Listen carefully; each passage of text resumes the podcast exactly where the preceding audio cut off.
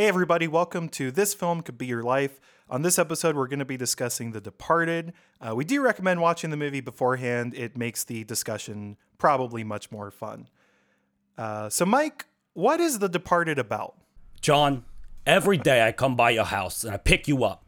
And we go out, we have a few drinks, a few laughs, it's great. But you know what the best part of my day is? For about 10 seconds from when I pull up to the cab and when I get to your door. Because I think maybe I'll get up there and I'll knock on the door and you won't be there. No goodbye, no see you later, no nothing. You just left. I don't know much, but I know that. My boy's wicked smart. How do you like them apples, John? I'm putting this whole town in my rear view. We're shipping out to Boston. Crime. Go Sox.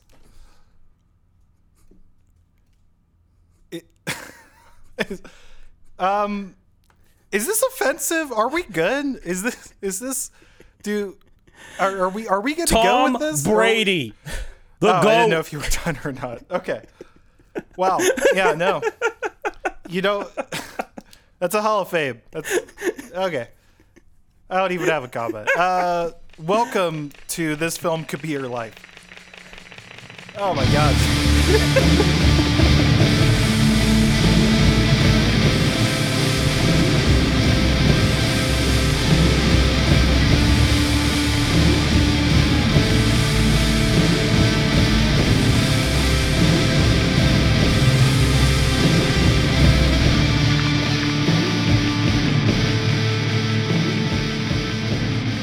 Everybody, welcome once again to This Film Could Be Your Life. This is a film podcast where two movie geeks take the movies that they love way too seriously. Uh, my name is Jonathan Devine. I'm joined as always by my friend Mike Overstreet. Tom Brady. Okay, okay. Uh, who's not, I mean, I don't know if you guys could tell, Mike is not actually from Boston. Um, it was it was so convincing, though. I You did, know, I just didn't did want used to listen new to the. Dropkick Murphys, though, so it's like honorary. That's very easy to believe. I actually don't believe that you don't still listen to them. yeah, that's fair. Right, yeah, there we go. Uh, as should be obvious, we are talking about The Departed on this episode. This is the 2006 Martin Scorsese film, uh, a remake actually of a 2002 Hong Kong movie, Infernal Affairs. Uh, here's the summary from Wikipedia. The film takes place in Boston. I just want to note, I love that that's the first sentence just on its Yeah. own on the summary. It has to be. Uh, the film takes it has to be. It's so it's so key to this. The film takes place in Boston. Irish mob boss Frank Costello plants Colin Sullivan as a mole within the Massachusetts State Police. Simultaneously, the police assign undercover state trooper Billy Costigan to infiltrate Costello's crew. When both sides realize the situation, Sullivan and Costigan each attempt to discover the other's identity before they are found out. Features an ensemble cast of Leonardo DiCaprio, Matt Damon, Mark Wahlberg, Martin Sheen, Vera Farmiga, Alec Baldwin, and of course Jack Nicholson. Uh, this was very famously Scorsese's first movie to, uh, or the first time he personally won an Academy Award for Best Director. Um, I have a quote from Scorsese. Actually, this is from when he won the uh, top award from the Directors Guild of America for this movie. He called it, in that speech, the first movie I have ever done with a plot. Uh, what? which I just, which I just really appreciated, I thought you might too. The the, la- uh, the Last Temptation of Christ doesn't have a plot. I, you know, maybe we got to do the Last Temptation of Christ. I love it. Oh boy, that's great. So we start the podcast by talking about our history with the film. Mike, I, I believe this is our first Scorsese movie, right? yeah, Hard to so believe, we have a yeah. lot. It is very hard to believe. We have a lot to talk about then, because I'm obviously interested in in uh, your history with The Departed. But if you're like me, that kind of dovetails with your history with Scorsese, because we were both for like 14 to 15, I think, when this movie came out. Um, pretty big splash on culture. So I guess starting there was this. You know, obviously, what was your history with this movie? But how much does that coincide with your introduction to Marty Scorsese? Yeah, no, this movie is super interesting for me um, for a number of reasons. I, I it was essentially the introductory film to me becoming a full blown film geek. You know, it was the year before 2007 with There Will Be Blood and No Country for Old Men, and that year was the year that I like went head first into being a cinephile because that I mean that run is historic. But I remember Yeah. seeing this movie the year before that and I just like loved it. And I actually think I had just seen Goodfellas, so I was actually just about to kick off a Scorsese kind of like obsession that would actually take me until the modern day, until this present moment. I'm still obsessed with the man. Um, Yeah. So I saw Goodfellas. I was like, oh, this would be sweet. Oh, he has another one coming out. I'm gonna go see it. And then uh, it is it just blew my mind. And and that's the second layer of why I'm obsessed with it is that I absolutely love it. Um, at the time when I was like whatever 14, I was like, this is a perfect movie. Um, but nowadays it's more like I love it and yet like it has some of the it has some pretty massive flaws, which we'll get to. It's a bonkers movie. Um, It's yeah. yeah, yeah. I and then the last part is I I do think this is the first movie that I remember seeing where I had like a I didn't know you could do that in a movie moment, which is obviously uh, spoiler alert when DiCaprio gets his brains blown out all over a wall. Um, What? Yeah. What are you talking about? You haven't seen it yet? it's gonna be rough. I haven't, no, I didn't watch it yet. I, I was just going from the Wikipedia summary. Yeah, but so like it was it's one of those moments where I I, I remembered the visceral reaction I had to that moment. Um, and it's one of those movies that I really associate with just me falling in love with movies because I had such a strong, you know, just mind blown. Like you can't just kill him like this way, this suddenly, this Yeah. uh, what? Um, and yeah, so it, it definitely kicked off the uh, Scorsese assance for me, where I just, you know, I remember watching Raging Bull, Taxi Driver. I went through every movie he ever made in pretty much like two months after this movie came out. And I saw this, I think Yeah. I saw this four or five times in theaters. So this movie is, it's one of my favorites. It is by far not on my list of best movies ever made. Um, Sure. but man, it's it's it's one of my favorite movies ever made. I love it so much in its brilliance and its flaws.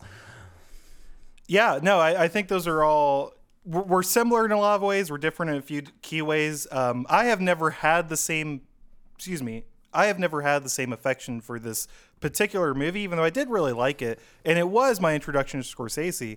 What's interesting is I can't recall seeing it in theaters. I don't think I hmm. did. I'm I'm pretty sure I saw it. You missed out. at home. Yeah, yeah, absolutely. And and what I what I the thing I most remember about when this movie came out is that I was watching the Oscars and it was the first year that I was like kind of interested in that. And obviously this was a, a pretty big moment because Scorsese had been frankly shafted many times, um, most famously in 1991 for Goodfellas uh, for Best Director, right? And Yeah. so, you know, he's the favorite and, and he's lining up. What I remember, uh, they had um, presenting the Best Director award was George Lucas, Steven Spielberg, and Francis Coppola, who are obviously all close friends of, of Martin Scorsese. Uh, which I do remember thinking, even at the time, that was a bit of a gamble because if he had lost, that would just look even worse. Uh, I don't know if, how the Oscars work, if they knew he was going to win and that's how they planned that. But all the same, it was it was weird because that meant I sort of was interacting with Scorsese's legacy before I'd ever watched any of his movies. I hadn't Yeah. seen anything from him. Yeah. Um, but I was watching the Oscars and I was like, everyone's talking about how big a deal it is that he's finally gotten this and that's so overdue and whatever. And so I dovetail from that. Obviously, I watched The Departed, which is frankly a weird first movie of Scorsese's to watch because it isn't that much like his other movies. It is much more. Um, I would say it, it's much less thematically resonant in some ways, right? I, I think there's a clear sense where this movie this movie has really interesting themes and it has a lot of depth that we'll get into, but it's not a character study the way most of his movies no, are. no, no, no. Uh, most of his movies like zero in on a few people and, and put them through hell is what he usually does. And you really see all these fascinating parts of their characters come out. This movie does not do that and is much more contained, actually, I would say, than a lot of his most famous movies. Uh, still a fun place to start. And, and I, I certainly liked the movie initially. Uh, I was telling Mike right before we started recording, I. Um, I think I definitely on the rewatch recently. I remembered how much fun this is. I Yeah. I hadn't rewatched it in a long time because uh, I don't know. I, I think we'll get into this a little bit more later. It's a very long movie. Mostly it keeps up a pace, but I don't necessarily sit down and like let me just put on The Departed. Uh, so I, I've certainly had a more conflicted relationship with it, but I do really like it, and certainly I have a lot of thoughts on it. Which uh, I don't know if you're good with that, Mike. We can we can just go straight into Yeah, talking about the movie Let's a little do bit. it, man. Uh, real quick, actually, I'm sorry, I, I forgot something I had pulled up. So actually, though, I did want to talk real quick. Uh, this did win Scorsese his Best Director. and It did win Best Picture. Uh, the other Best Picture nominees that year, because this was not a strong year, No. and. I, I, I do also love this movie. I will say if this had been a stronger year, I don't know if he would have had a shot. But Nope. um, the other, do you know the other Best Picture nominees from this year? Babel's one. Babel is one. Letters from Iwo Jima. Ooh, Clint. Uh, Little Miss Sunshine, which I can't believe got a Best Picture nod. Actually, Uh, it kind of was the beginning of the indie me. movie in pop culture. Yeah, phrase. like yeah. that. And when I, guess say my indie timing's movie, off in my head. I don't really mean indie movies. I mean like the trope Fake. that big corporations sold as this is the indie vibe kind of movies, like Juno and this. Which don't get me wrong, I Yeah. actually like Little Miss Sunshine. I like Juno, but it's such a yeah. it's such a marketing ploy. Anyway, going on. Garden State was kind of in there Yeah, too. Yeah, yeah, yeah. Um, and then rounded out with The Queen, which I Oh. actually really like. But Hey. uh, but yeah, I mean, The Departed is clearly the Can most, you believe the most that The Departed and Slumdog Millionaire won on both sides of No Country and There Will Be Blood battling it out for Best Picture? That's so. uh, This just makes me mad. Yeah. Because in hindsight, it's like it's like I wish I could have gone to Paul Thomas Anderson and said, "Hey, maybe kick it back one year. Yeah, just wait just, a year. just take a little longer in the editing. You'll be battling it I out mean, with Danny Boyle, which don't get me wrong, Slumdog's a perfectly fine movie, but come on, guys, like It's okay. it's fine. Dev, uh, Dev Patel is the best part of that movie. Like it, fine. Obviously. The word "fine" is all I'm gonna say for this movie. Anyways, let's When- get back. We're when are we talking doing about uh, never. That's our last episode. I'm. I don't. I'm talking like I hate it. I don't even hate it. I'm just kind of like I just. I'm very up and down on Danny Boyle. I will say that. I, Yeah, I think that this is guy the Danny is weird because he's welcome to the Danny Boyle podcast. He's got such. He's got moments that I love so much, and he's got moments that I'm like, what are you doing? What What is this? What are we doing here? You know what I I like love Steve Jobs. I would do that. You know what I like about this podcast so far? It's as Yeah. disjointed structurally as The part it is. This is this this is an artistic statement. We are rendering the film onto and your ears, baby. dear listener. Oh boy. Well, we do actually talk about the movie in this podcast, so we're going to talk about uh, what makes this movie work, what maybe holds this movie back, some stray thoughts, and then later on we're going to have some essays we both prepared.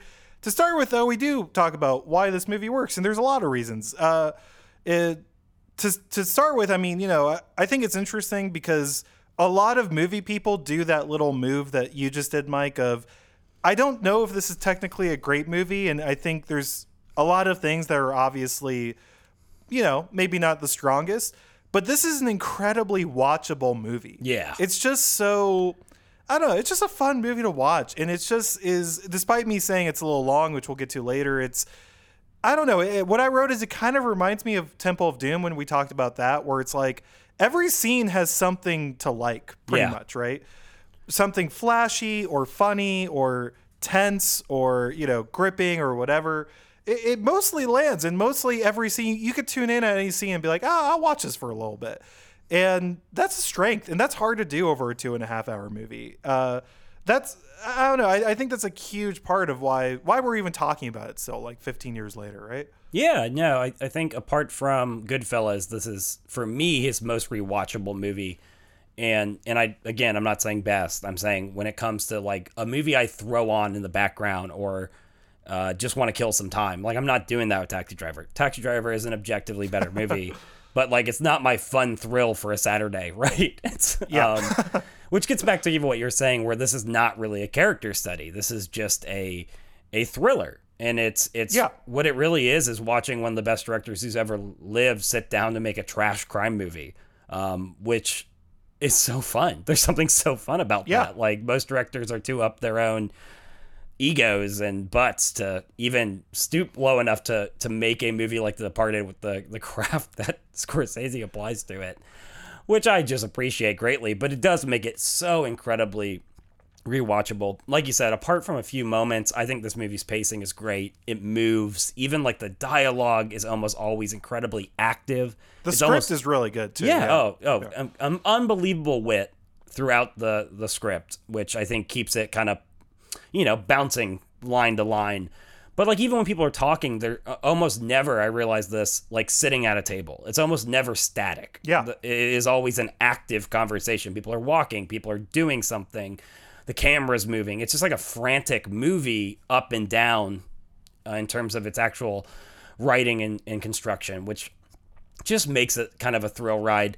You know, uh, uh, the other thing I had for why it's so fun is that I mean, Scorsese takes more risk in this movie than a lot of his movies, and that's I'm trying to think how to word this. I don't mean that thematically. I think he has more daring movies Yeah. thematically, but I think he just like there are some shots and there are some scenes in this movie where you can tell he's just like, eh, why not? I'm gonna try it, and some of them Yeah. totally miss. Some of them are just whiffs.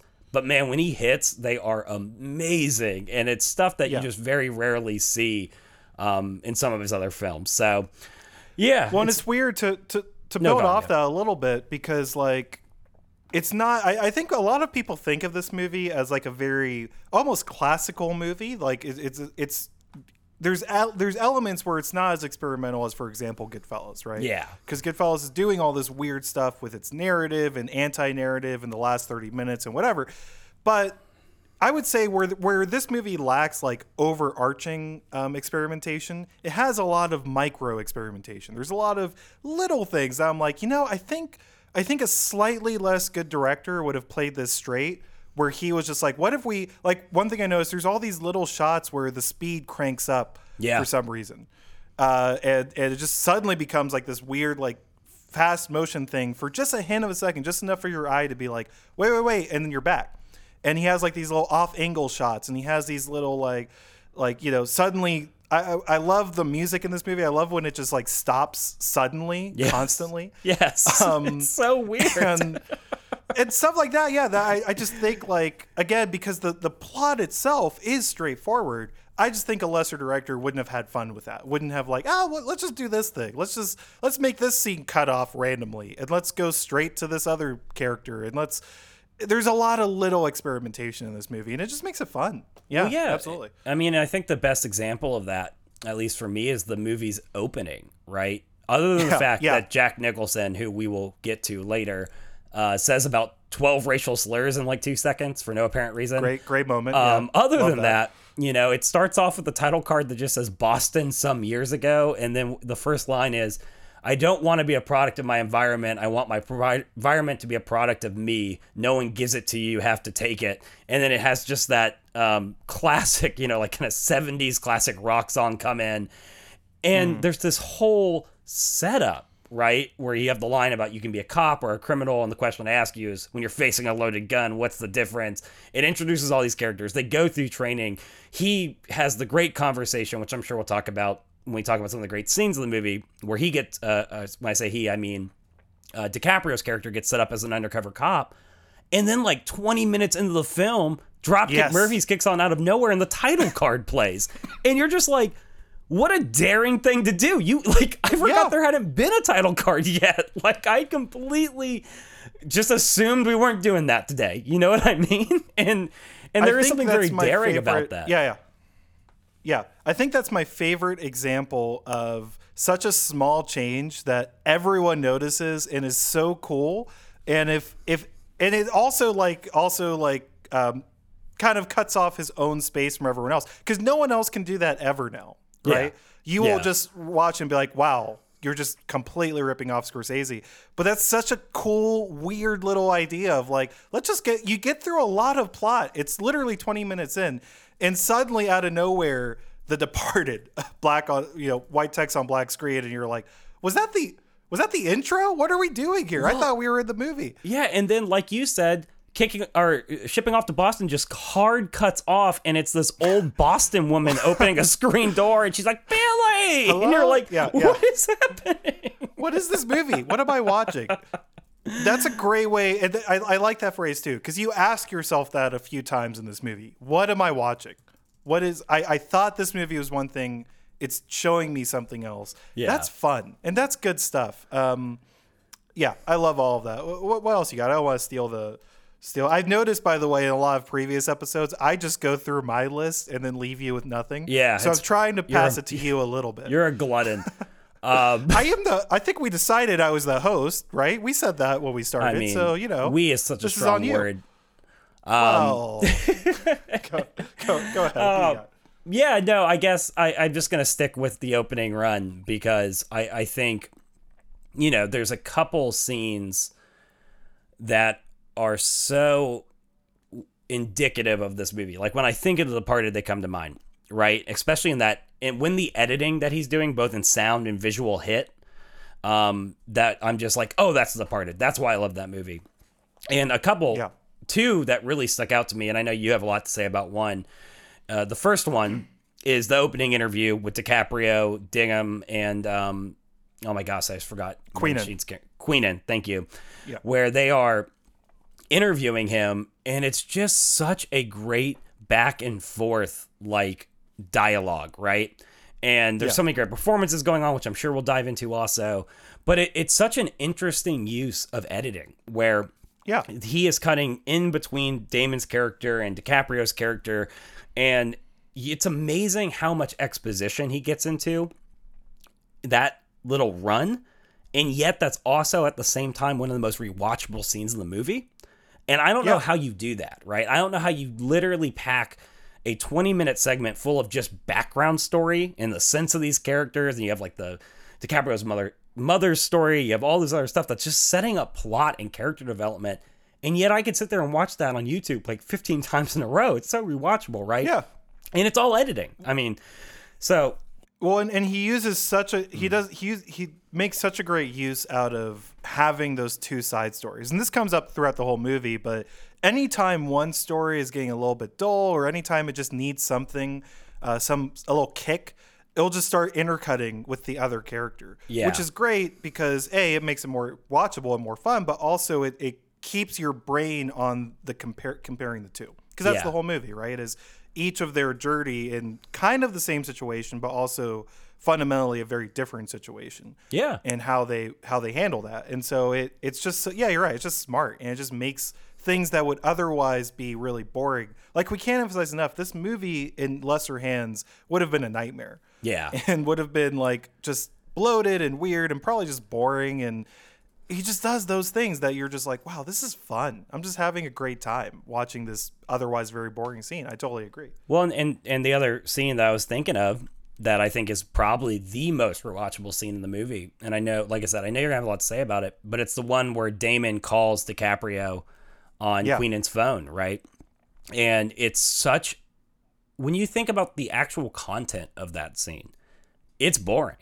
One dude calls another dude, the other dude hangs up, you don't say anything yeah and then he calls him back and uh and yet the way that he like he cuts like a close up on the phone as it's ringing it cuts like their faces as they're looking down at the phone it cuts to DiCaprio pacing and that teen, scene feels so tense and then on top of that he has all this sound editing of silence and then the ringing of the phone and it's this really jarring sudden cuts it's almost like an action sequence, right? It's one of Yeah. the most it's one Yeah. of the most thrilling scenes in the movie. And you're sitting there and you're just like, but there's nothing actually thrilling happening. And then Yeah. I'll just throw this in because it's my favorite line in the movie. But then the the great line, You called this number on a dead guy's phone. Who are you? Which is like the best line in the whole movie. But yeah, it, it- again, I just keep going back to the brilliance of the editing. And again, it's a master making a movie that you just don't expect him to make. But yeah, I know you have a lot to say about that scene. But that was the other one where that editing and that cutting and the way that he makes it so fun and thrilling adds life to an otherwise probably pretty mundane scene in the film. Absolutely. And, and well and to be honest i'm not going to say too much because my essay is, is basically about that scene. Yeah. but I, I will just say enough to say i agree. And and in general i think what this movie does that's so that people like us just love right is that those tense moments are really tense. Yes. and those and he really he just knows how to make a movie. And so it just lands really well. And i i agree. That's actually that i would say that is actually my favorite scene of the movie. Uh but we're gonna get to that a little bit later so we'll, Well, actually, we'll put a pin in that but That that's a good Yeah. segue if I can throw out another what worked. absolutely and this is kind of two that I'll just combine into one, which is uh, one's a question, and is that is this the best cat and mouse movie you've ever seen? Because I It- kind I of feel mean- like it is. Like I feel like his ability to create tension especially in like how you feel the fraying nerves of Billy Costigan throughout the entire film. Like, and you feel his fraying nerves both because of DiCaprio's performance, but also because he has such a provocative ability to create the tension of being hunted, like, and of the sheer terror of the the the like tightening noose that Billy Costigan's entire life has kind of become, right? Yeah. And whether that's use of like he has a really effective use of sudden violence in this movie.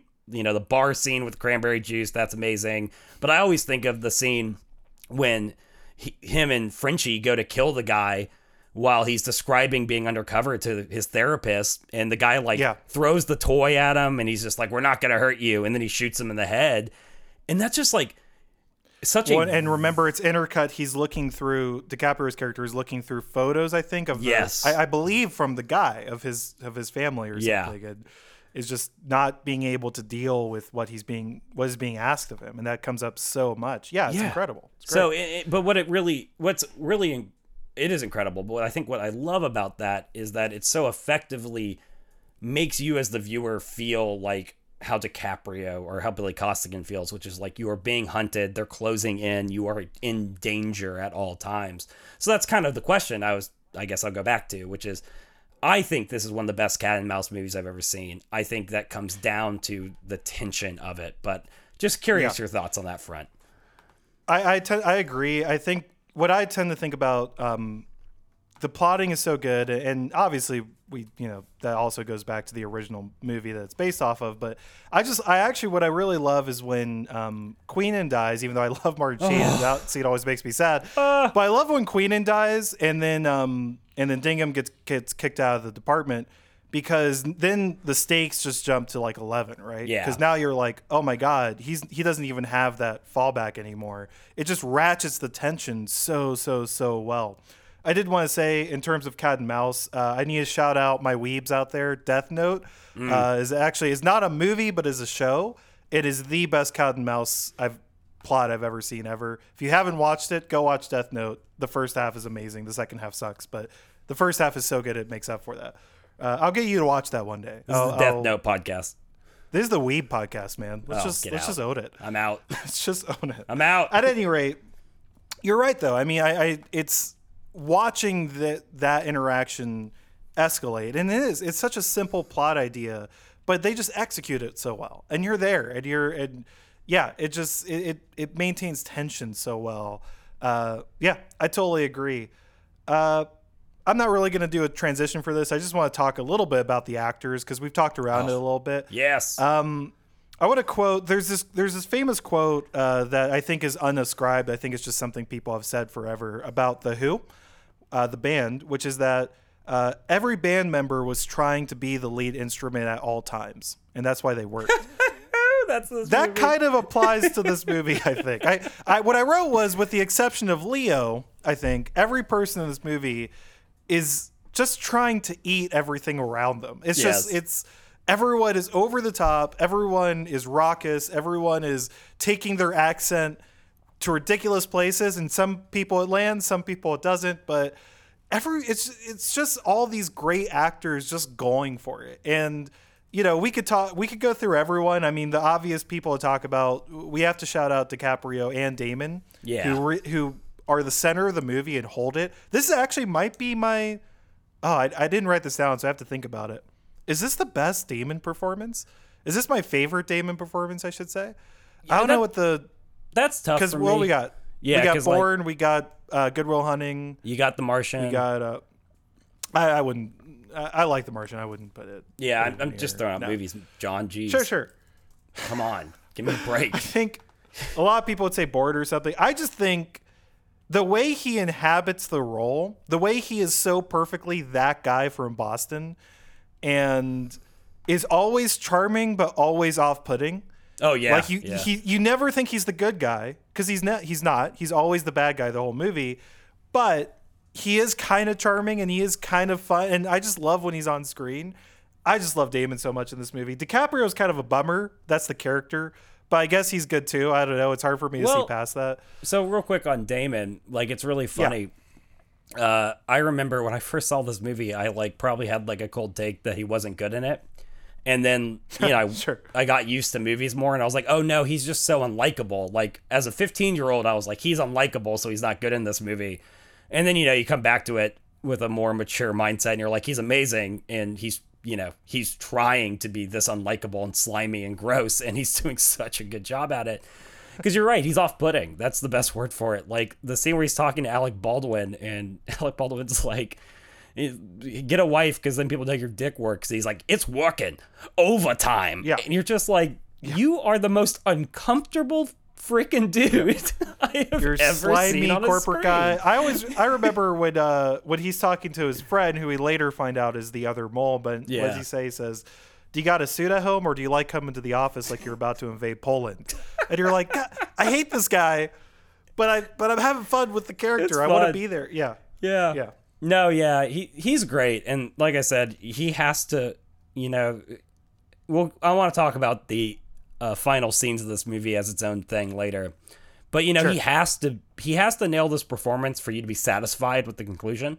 Uh, there's just something that happens at the end of the film that feels wonderful, and you won't feel that way if uh, you don't utterly hate this person. I don't know why you're talking around it. We've already Um, Well, had I don't want to spoilers. spoil when he the fact shot. That Matt He Damon gets shot. gets shot. What are you What are you doing?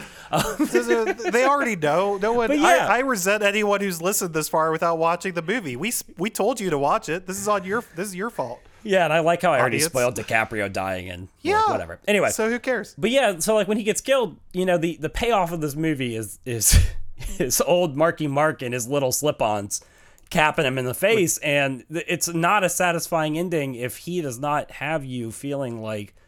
Good lord, this guy better get what's coming to him because he sucks that Yeah. much. And boy, do I If feel that way by the end of the five party. minutes before, no one would like this movie. Yeah, you would exactly. be. I mean, it'd be Yeah. okay, but you wouldn't. You wouldn't think of it as a fun rewatchable movie.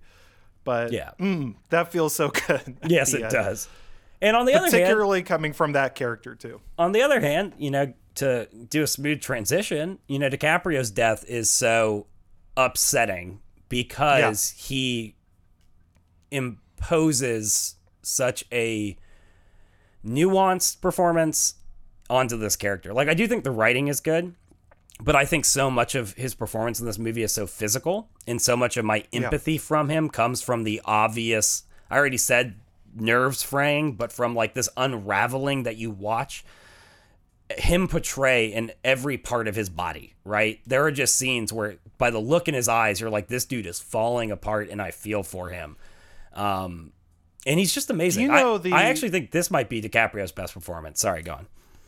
Well, it's funny you say that because I was about to say the the context I brought to this movie on the recent rewatch that I have never had before was DiCaprio in Once Upon a Time um, in Hollywood, which is Yeah. I think his best performance. But Yeah, that's there. It, it's interesting in hindsight because I think you see like for me, I'm not sure if I ever recognized the way that he he is a very physical actor. That I mean, I'm, that, I could just be dumb, so like you know whatever. But but looking back at that at, at the Departed, it's so obvious.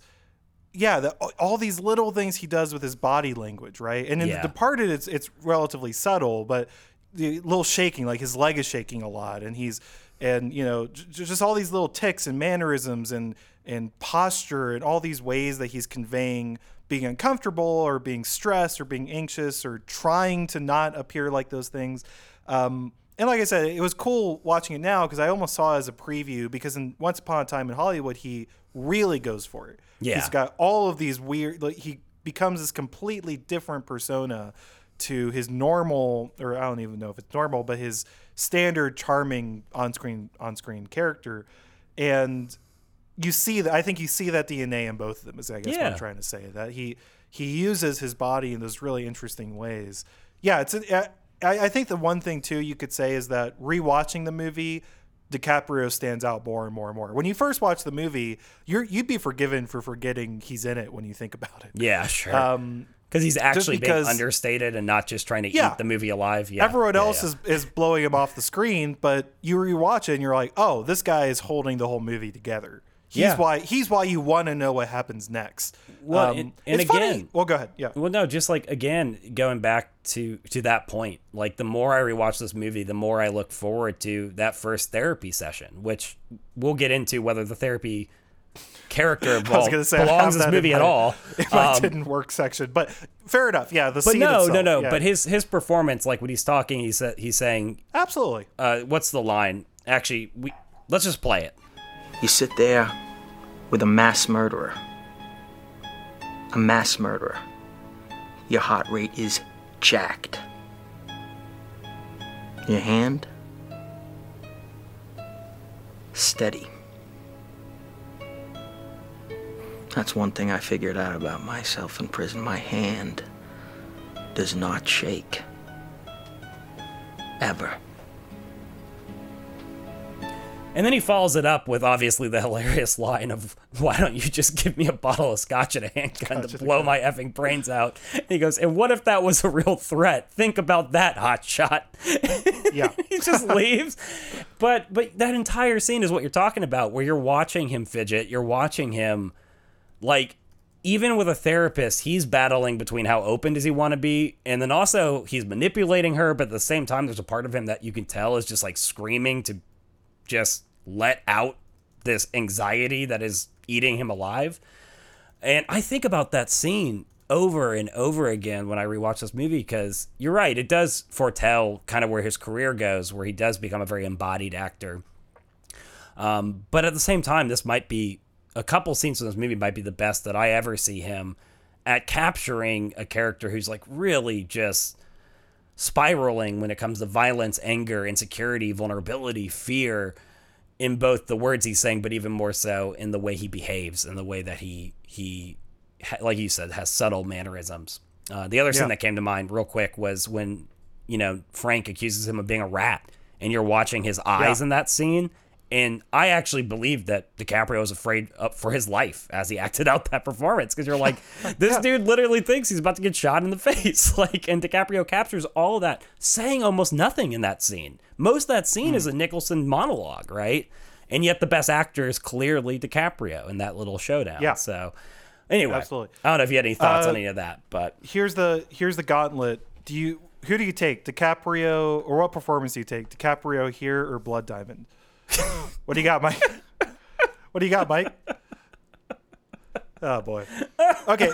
Moving moving on to the rest of the actors though that we want to talk about and what works. Uh, I mean, we already mentioned him, but I almost feel like we don't. I don't even know if we're gonna have much to say because everyone knows. But Mark Wahlberg in this movie, he's a god. he's a god. It's just he's in maybe ten minutes, twelve Yeah. minutes. Like he's he's it's he has like three scenes, uh, and is just the most fun character, maybe in any Scorsese movie ever. so Every single word that comes out of his mouth is just fantastic, and we can't because you and I try to keep this show relatively PG. We can't repeat any of them. I don't even know if I can play any of them because um, they're so profanity ridden, but it's just amazing. He's just he's just he's just blowing everyone else off the screen. He looks like he's having fun. I don't know what else to say. Yeah, Uh, do you have. Do you have anything else on Marky Mark, our boy? Um, second episode, second episode in a row, by the way. Boogie Nights last week, uh, departed this week. Very different Mark Wahlberg performance, I would say. Um, A little, but clearly yeah. his two his two prime moments. He never Yeah. topped Boogie Nights and The Departed. Like these Yeah. two movies, it's incredible. Well, He's- maybe Ted too. Arguably the best part about the movie. What was it? Maybe Ted too, but um, Maybe Ted too. No. Uh, or, or Transformers: Rise of the Fallen. yeah, oh, that's up Yeah, there. yeah, yeah, There we go. There we Yeah, go. every every when we were talking about the script's wit and what the script brings to this movie, I think of him and Alec Baldwin, in which I'm just like, Yeah. the way these characters are written with their one-liners and how they deliver them is is flawless. It's just every single line he says makes me laugh out loud. Um, And um, and Go ahead. sorry, like when he's talking with Alec Baldwin about doing his mom, it's like, and what? How's your mom doing? She's tired from doing my father. You're like, what? Who wrote this? And It's- oh, I'm it's sorry. so incredible. Yeah, go ahead. no, you go. It's, it's just. I so was gonna funny. say because you opened up Alec Baldwin, who I just want to note, also not in this movie very much, also incredible. Actually, sometimes my favorite part of the movie. I'm biased because I've loved, I've been on the Baldwin train ever since Thirty Rock, and obviously the best movie ever made, Hunt for October. No. But um, he is incredible in this movie. He Yeah. is so funny. My favorite scene is actually when they're doing the stakeout, and he and the guy, the tech guy, didn't put up cameras in the back, right? Yeah. And it's clear that they've blown the whole operation. And he says to the guy, "Can you step over here a minute?" And the guy gets up and they walk over there, and then he just starts beating the crap out of him, like like and. He, it's not like a fake movie fight. It looks like Alec Baldwin is really trying to beat the hell out of this guy. And it is so funny in the moment. And they're all holding him back and he's he's cursing a storm and it's just amazing. Every single yeah, that character I could just frame every one of his lines. Yeah, I've never lived in Boston, but Mark Wahlberg and Alec Baldwin in this movie are who I assume Boston to be, like the entire city. Yeah. Um, yeah, that's also in the stakeout with Mark Wahlberg. One of the few lines we can actually repeat is when he's yelling at the same camera guy, and the guy's like, "Who are you?" And he's like, "I'm the guy who does his job. You must be the other guy." And I'm just That like, was going to be in my stray thoughts. I've Yeah. always wanted a chance to use that line. It's I've so never good. gotten to do it, but I've always wanted to say, "I'm the guy who does his job. You must be the other guy." What a what an amazing scene. And I won't finish the line, but people have seen the movie know it. But uh, just real quick, when he says, "In this department, if you work hard, you'll rise fast," Mark Wahlberg has a follow-up line that is not appropriate for this podcast. That literally makes me like spit out my drink every time I see this movie because It's it's, just so amazing. obscene When- and it's so gross, and you're like, "What are you doing?" Even when and even when Baldwin's doing that little speech at the very beginning, every Yes. speech Baldwin gives is amazing. But he's doing the speech at the beginning, and he's going through all of, all of Costello's associates. He says she he lives. This guy lives with his mother. She's straight out going my way. He just Yeah. keeps going. Like he's every single line he punctuates with something like that, and it's always funny and Or it's what's always the- amazing. Last one on Baldwin. What's the uh, when Mark Wahlberg leaves? He's like. He's really a nice guy. Don't judge him by this encounter alone. And he says it so straight faced.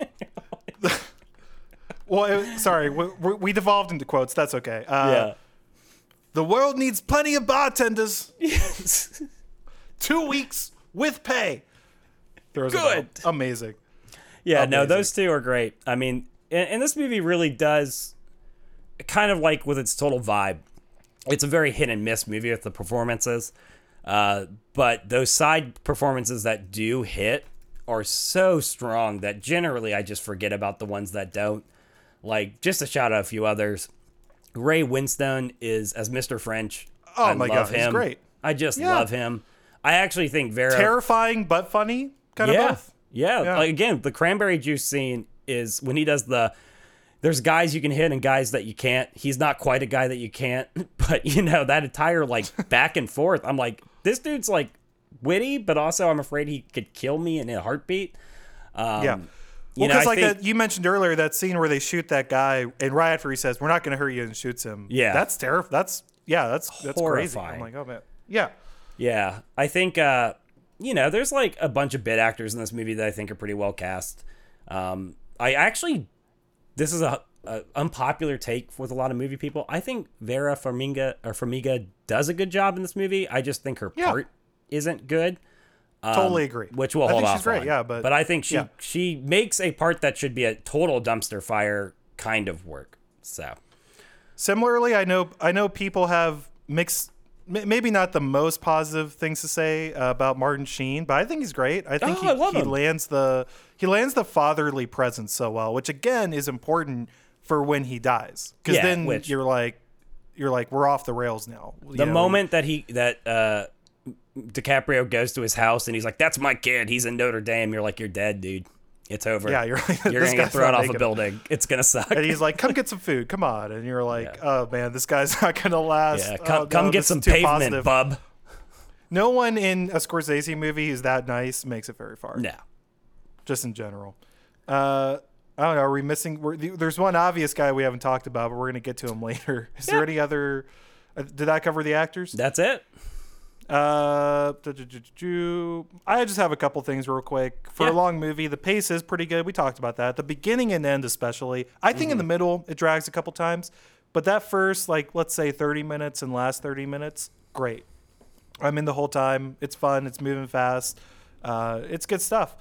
Um, my last point, and frankly, I just don't. I don't know if we have enough time to talk about this. Uh, there is some really cool thematic stuff with this movie, and and actually, I'm just ripping off a podcast that Mike and I both listen to called The Rewatchables, but. In that episode where they talk about this, they do mention this cool thematic reading of the movie where you're seeing two different versions of how to live in America. Yeah. Right. How to how and the movie keeps talk keeps referencing this. They keep talking about the idea of getting further in America and what that looks like. And you have this one guy who is you know reserved and and ambitious and emotionally stifled. You have Damon. Uh, and, and selfish, right? And then you have this other guy who's gut centered and vulnerable, and they they actually keep pointing out how vulnerable he is and how in touch with his emotions he is, trying to do the right thing, whatever.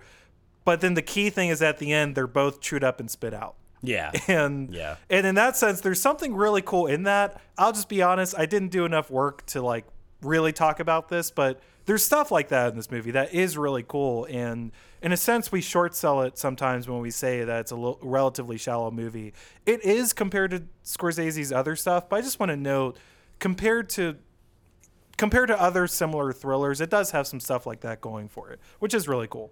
I don't know if you have any thoughts on that. But Well, no, and I mean, I think the depth at which it explores, you know, like you were saying, the American Dream. I do think that's a heavy undertone in which you know not only are they both chewed up by the system that they both are found or find themselves within, but they're also pitted against each other. So it's like no matter what route you take, you're going to be pitted against the people on your same level and destroyed by the process, right? Um, yeah. and with the hope of one day, you know, I'll get the nice apartment or I'll get out of the rat race or I'll get to get my identity. I'll actually get to find my own identity, as DiCaprio keeps kind of saying. Um, and it's like almost like the carrot on the stick, and really, it's a doomed game from the start. Is kind of I think one of the things he's talking about. But I also think the themes of mental health and like these things we've been talking about, violence, and you know, it it it does a really interesting thing where it puts a quote unquote emotionally intelligent or normal-ish person into settings that normally all we see the only characters we see in these settings usually in Scorsese movies are the sociopaths, right? Yeah. Like Goodfellas, everyone in the shot is a crazy person other than a victim. So to have Yeah. someone playing the gangster alongside these sociopathic gangsters, I do think it has a lot of really interesting conversations on the weight of like violence and and fear and in that sense, uh, Yeah. more than I maybe would have thought before, almost reminiscent of uh, or pre presaging The Irishman, right? Yeah. Because that was the whole cool thing with that is that Scorsese took similar situations but brought an emotional gravity that wasn't there before to, to Yeah. things he had filmed before. So I never thought about that, but that's a great point. It, it's exploring a different a, d- a different angle to that sort of situation because it does. I mean, it comes up a lot with him, obviously, but yeah, that's a great point. I love that. Cool. Do you have anything else for uh, why this movie works? Yeah, I got two. I mean, one, we can't go too far without saying just the city of Boston. I think it was such a great choice to pick Boston for the kind of basing of this city. Or, sorry. Yeah. I think it was such a great choice to pick Boston as the basing of this movie. I just think the character of the city is a perfect fit for uh, the script in particular, but also just kind of the characters that these people are trying to bring to life. So, um, also, I, I just don't feel like there are a ton of crime movies with Irish gangsters at the center. That's become more popular since The Departed, it feels like. But at the time, it was kind of like, oh, it's kind of like a Godfather movie or a Goodfellas movie, but with Irish people and, you know, Yeah. Bostonians. So that, I don't know. There's just something that was really unique when this movie came out that I think really worked about that choice of setting. Yeah, just real quick too. I, I I was just reading actually this guy talking about uh, story crafting, and he points out specificity creates characterization, right? And with that in mind, you know, because people like us often talk about like, yeah, and you know, the cliche is always the city is a character, but the city is a character in this movie. But that's why we talk about it, I think, because because if this was a generic big city, you know, it, it's and it's just about like oh it's a police department and it's these guys in the police department. S I it just loses so much character right? It just it doesn't have the same tangibility the same yeah i don't know how to say characterization. It that having that specificity and not it's not just like it's not like oh we're in boston. It's key to the plot. It comes up constantly about characters about where they come from about where they identify with the people they identify with. And and that makes it so much better characterized you you Yeah. buy into the world so much more So that's Yeah. what's important. That that's why that's so valuable. And you're right. It's a it's a huge part of why the movie works. Yeah. Um, so yeah, the last thing that we have to talk about is the ending run of this movie because it, it to me it's some of Scorsese's best work. And when I say the ending run, what I really mean is the rooftop on, uh, just that final stretch. Uh, I I I remember sitting in the theater and just like you're so amped up when DiCaprio calls Damon on the phone and he's like, I've got you, you two faced rat, or whatever. And he's just like eating him alive and Damon's Yeah. falling apart. Um, and you feel so vindicated when he hits him in the face and he's just like, the charges are never going to stick. And he's like, I don't care if they stick.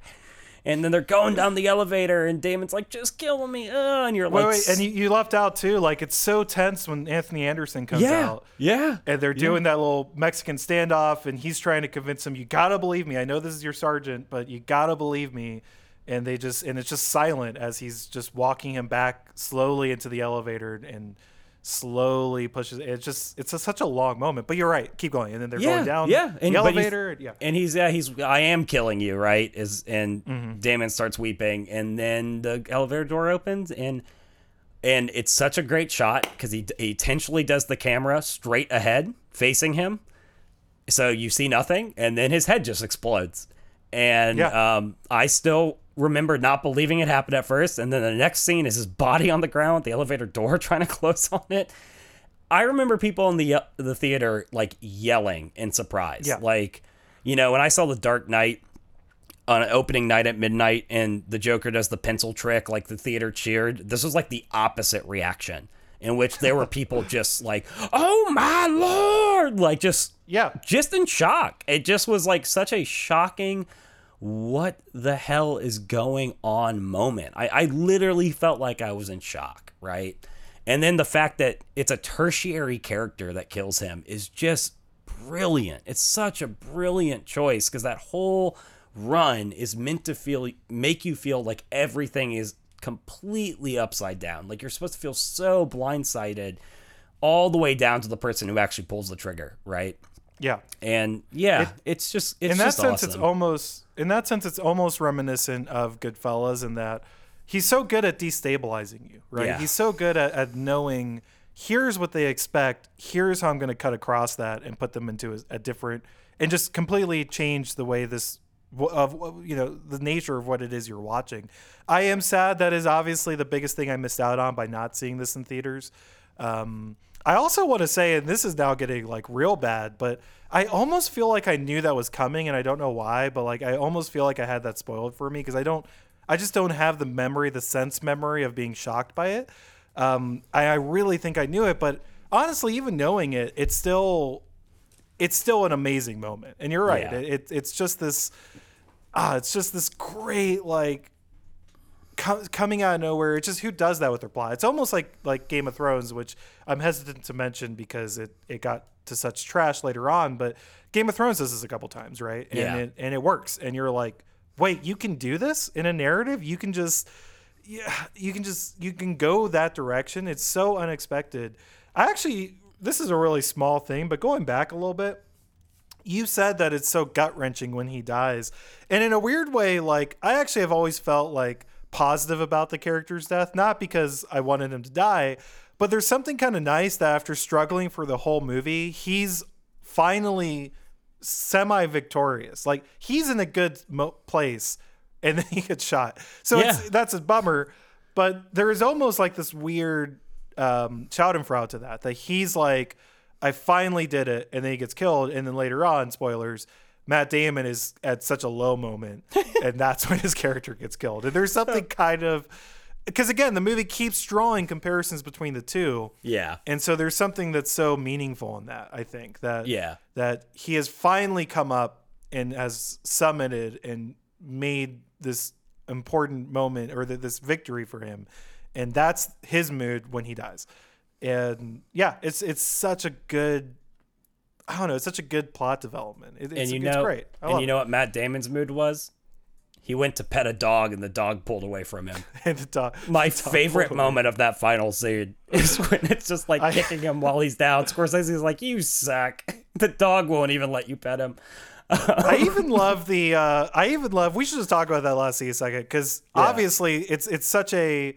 I I should ask. Did people cheer the movie when um, it pans up and it's Wahlberg's character? I would. Yes. Oh yeah. Yeah. Because yeah, that that is They so because you know what's going to happen. You know, and you at that point you forget he's in the movie a little bit just because it's been so long. He hasn't even come up at all, um, and you just know what's about to happen. You're just like, oh yes! Oh Yeah. man, that's so cool." I First- love then. Yeah, go ahead. First, there were laughs at the footies, which is Yeah. a epic move by Scorsese to start with the footies and then move up. But but yeah, no, people cheered. Yeah, you're right. It's just like kind of like yes, the vulgar, horrible human being knight in shining armor is here to finally That's exactly what it is. is. It's a knight in shining armor rolling into the movie at the end just to set things straight. yeah Um, I love when what does David say? He says, "Okay." yeah Like he's like there's this resignation sentence in him. just gives And up. it's like Yeah. he yeah, he's just like you know, I guess fine. At this point, this is what's happening. Well, and it's Oh the only time that he doesn't try to talk his way out of being trapped, you know? Yeah. Which is kind of his thing. The whole movie is just a talk and talk and talk. And Mm-hmm. it's another great kind of dichotomy that he creates in that scene, which is all he can say because he's just broken at this point, is just, okay. And it's funny because as far as there supposedly is a rivalry between Damon and Wahlberg, which is a funny sentence to say because you're like, in what possible metric would Wahlberg be a rival to Damon? Yeah. But this scene is maybe the only reason why there, that that argument has legs. Yeah. Because it's like, yeah, no, Wahlberg comes out on top. I, that Checkmate. that guy- checkmate. Like he's he's like, yeah, I did I did kill you in the most satisfying possible way at the end of the Departed. It's like, okay, well, you know, um, cool. Well, let's move on. We're gonna have a few thoughts. I think. I mean, I don't know. I don't have as many as I may have thought I would have, but let's talk about what holds this movie back. We, we, we there's an albatross here. There's a name that I think we've only said once so far in this whole Ugh. episode. Uh, and that, of course, is our boy Jack Nicholson is in this movie as uh, the mob boss Frank Costello. Man, what can you say? Uh, well, let's start here. He doesn't get nominated for anything, Oh, my Lord. and and that's kind of incredible. Like It's because this is Jack Nicholson. This is one of the best actors ever. Period. And this is a role that is meant to be like the Godfather role of the movie and he doesn't get nominated, and that says a lot. Uh, I don't know. I I mean, here's what I wrote. I'm just gonna read what I wrote, and then you can you can cook for a minute. But uh, the most damning criticism I have is that he's not fun. I actually can forgive the character being goofy and weird and off-putting and all of that, but you should be enjoying it when he's on the screen, right? Yeah. You should be like, I'm enjoying. He's Jack Nicholson's going crazy with this. I'm having fun. This is I'm I'm enjoying this movie. But I honestly just don't like the movie when he's on screen. Like Yeah. I kind of just skip those scenes. Like by myself, I don't watch any of the scenes uh, if I'm just rewatching the movie casually, where it's mostly him in the scene. Um, honestly, the movie gets way better once he dies. That's really damning. That's not what you want from that character, from this essential, very central role to the movie. I don't know how much of that is act, is the writing or the actor. I people smarter than me say that it's the acting that the role had strength in it, and he mm-hmm. brought all these weird things and all these. I don't know. I just don't know what he's doing. I guess it's it's so off-putting in a bad way, is what I would say about his performance in this movie. What do you got? Yeah, I mean, uh, the line I wrote next to his name is "WTF is he doing in this movie?" So Yeah. I'm kind of right where you're at. I, I agree. Not not even being nominated for an Oscar is damning because it's. I'm not sure if you remember this, but you know the character that this is based on, uh, Whitey, what's his name? Whitey Bulger, Bulger, Whitey Bulger, yeah. yeah, he was in the news and stuff at the time, or he at least an interest in him from the public had really picked up at the time. And it was just one of those things where you're just like, this is made to win an Oscar. This is literally you put someone who's really highly viewed by the Academy into a role playing a hot character, a hot real life, or based on a real life, kind of quasi based on a real life person who is playing, like you said, a Godfather esque role. Like, how do you not?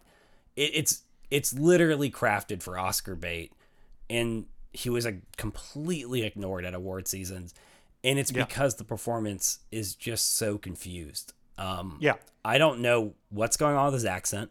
You know, it does just disappear all over the place. It's so strange. Um, he has One these, moment, one moment he is he is like this city Boston guy. Kind of, it's maybe not a good accent, but he's clearly doing it. And the next sentence, he's just Jack Nicholson. Like it just sounds like Jack Nicholson. I'm like, what? What are we doing Yeah. here? Yeah, and like and there's all sorts of stuff if you want to research it where he even makes some choices in the film where like, you know, the porn theater scene, he was the one uh, supposedly who demanded that, supposedly, dildo. yeah.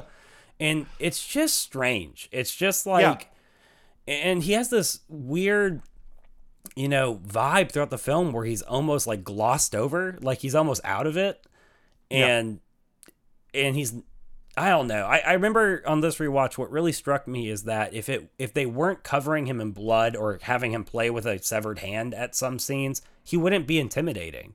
He's just Yeah, kind of I agree. loony you know and if this character is not intimidating then you're not doing it right i mean you're just you're just missing know- something so The two scenes I think about that really demonstrate what we're talking about. The first, both of them are with DiCaprio, which is part of why I think about them because DiCaprio blows him off the screen in both scenes. yeah Uh, the first is when he first meets him and he does the interrogation. He he hits his broken arm with the boot. You know, are Yeah. you a cop? Are you a cop? Uh, that perfectly demonstrates what you were just talking about. At no point in it, like DiCaprio is, is selling it. He's like screaming. He's like in. He's great. I I don't find him uh, Nicholson's character like scary or interesting or like intimidating or like you think about maybe like Paulie from Goodfellas or or actually Yeah. even better um, uh, Jimmy from Goodfellas or you know uh, uh, the any character from The Godfather. You just think about all these other big crime lord characters and it's like yeah they're on the screen and they're just a presence. You're just you're in it. You're just terrified. Yeah. It just doesn't land. You just don't care. You don't even notice he's there. The other one I think about is when, um, and you mentioned this scene earlier, but when uh, he's doing his whole speech about the rat and feeling crazy about it, and and uh, DiCaprio's there just losing his mind. And you're right, DiCaprio is acting his heart out.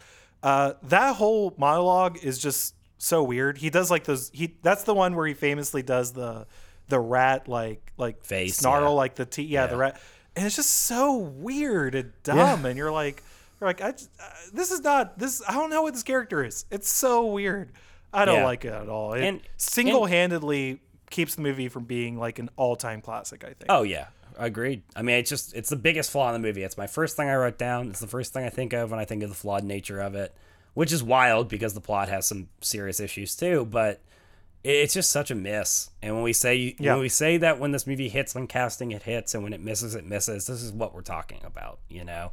Um, totally agree I also you just know, uh, I can't move off go this character real quick without saying uh, what in the literal hell is going on with the cocaine prostitute scene. Yeah that's so weird same Yeah. thing it's like you Just have to huh? throw that in there. Well, and, and it's worth noting again, like I, I feel like we're starting to attack him, which I, I feel bad about. But again, like all, I, from what I read, a lot of that was Nicholson putting that in. Like he insisted on the uh, having the prostitutes. He insisted on them being different races on a white and a black prostitute in that scene, which are like, what? Okay. What? Word. Why are you? Yeah, exactly. You're just like, what? What? What is this? What are? you- What do you think you're making? Um, it's just weird. I don't know. I don't like it at all. Uh, Trick. I, I might have brought this up in Stray Thoughts, but I'll just ask you now. Origin. Do you know who Scorsese wanted in the role? No. Al Pacino. Turned it down. What do you think? Because I know Not- you're not the biggest. Not any better. I think you say that. You say that. He would have been a lot better. I think he would have. I think he would have landed this. If nothing else, think about the metric I gave you earlier. If nothing else, um, it would have been way, way, way more fun. It would have been a fun movie. hey, Yeah. I told you to bury him in the marsh. Oh my god, that's incredible. Uh, oh boy. Okay. Well, I think we covered that a little bit. Let's move on. What, uh, Mike? Uh, I'll let you take this a little bit. What, what other? What else you got? Why this movie doesn't work? Does the plot of this movie make sense? No. Okay. Just Uh, wanted to cover that. yeah. And you know what? We could do ten minutes on this, but I kind of think we should just say, yeah. What? the pro the microprocessors Yep. thing is is wild and John, just John, I re- so my point was, does the plot of this movie actually make sense? And then right under it, I wrote microprocessors question mark. such a, it's such a weird it's not only a weird plot point but it's a very dated plot point it's very Yeah. 2005 like computers and you're like i guess i don't know like the it's so weird Chinese. Um, the the whole thing with the fbi stuff too is like kind of ill formed or doesn't pay off maybe i don't No. know it's there's a lot of little plot details that don't go anywhere I feel like they throw Yeah. in the FBI thing. I mean, there's some thematic resonance there that I don't particularly care about, but I think it's mostly to give Matt Damon a reason to kill him in the end. But I actually think it's more interesting if Matt Damon kills him because he realizes it'll advance his career in that moment. So it's Yeah. just kind of like a him being a snitch. I'm like, what does this do for the movie? Like, and they don't, like you said, it's half baked. It's not like they spend any amount of time on it. Yeah, yeah, I uh, I totally agree. I think, yeah, I don't know. I don't have more thoughts on that, but Yeah. it's just weird. It's just yeah, it's it's little decisions like that, like we were saying earlier, that hold it back from just being all time classic. Um, let me see. So yeah, I don't know. This this weird a phrase. You can agree, you can disagree. Is it me or does this me does this movie deal incredibly clumsily with issues of race and sex or sexuality? Yes. Uh, I think they are themes in the movie. I don't necessarily understand what it's trying to say about them. Uh, it actually, in fact, I would go further. It feels totally incoherent. Like, because because something weird keeps co- like I honestly don't even know how to explain it. It keeps coming up like like sexual performance keeps coming up and and because you know the the scene with Vera Farmiga and and Matt Damon's character and homosexuality kind of comes up, but again in just a really clumsy way that I'm like, maybe are they just trying to be like, oh, well, this is how Boston people talked about this stuff back then, I guess. But it's just weird. And same thing with race. It's just weird. And I'm like, I, I just don't think, I think if they were going to put it in at all, they should have put more thought into those themes. And instead Yes. it just feels slapdash and, and weird. I don't know if you have thoughts on that, but No, yeah, it, they're ham-fisted. They're thrown in. Um, you know, this, one of my stray thoughts was the question: Why do all the bad guys in this movie have some weird problem with producing progeny? It, it's obviously a theme. You know, yeah, it comes Damon up. at the end talking to Jack Nicholson's like, "You have no sons," you know, and obviously he has sexual performance issues, and which is another just strange character trait to just throw in. It's just weird. Like you said, it, it it feels like they're trying to say something, but the fact that I have no idea what it is when it comes to sexuality um, is not great. It's just not great writing. And the same is also true with race. I mean, I, I brought I was going to bring that up talking about the microprocessor scene where it's like there's just a lot of racial slurs thrown around Yeah. towards all comers in this movie. Um, the entire conversation with Jack Nixon and the Chinese. I was to say, also like, a little point for? Jack Nicholson. I could have mentioned that. Yeah. yeah, when he keeps yeah. doing the thing in this country and at that moment i'm like wait was this a theme in this movie because if so i missed it and i don't know why it keeps coming up hundred percent. Yeah it's weird it's weird So yeah, I, it, it just feels it feels forced. It feels half thought through. It doesn't. Again, I think you said it really well. It it feels like it's clearly something that they intend to be a theme. I just don't know what it is, and I think Yeah. it's because it's poorly communicated. So yeah I think it's Totally a, agree. I think it's a fair criticism.